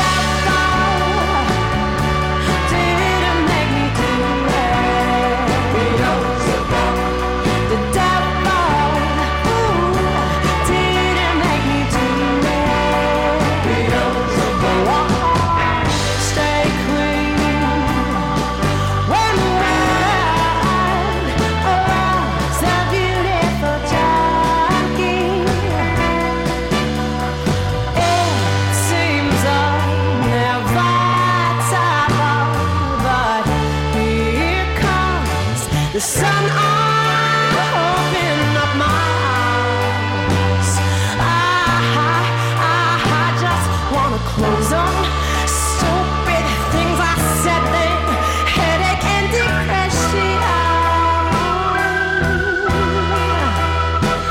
then. Headache and depression. Dear John.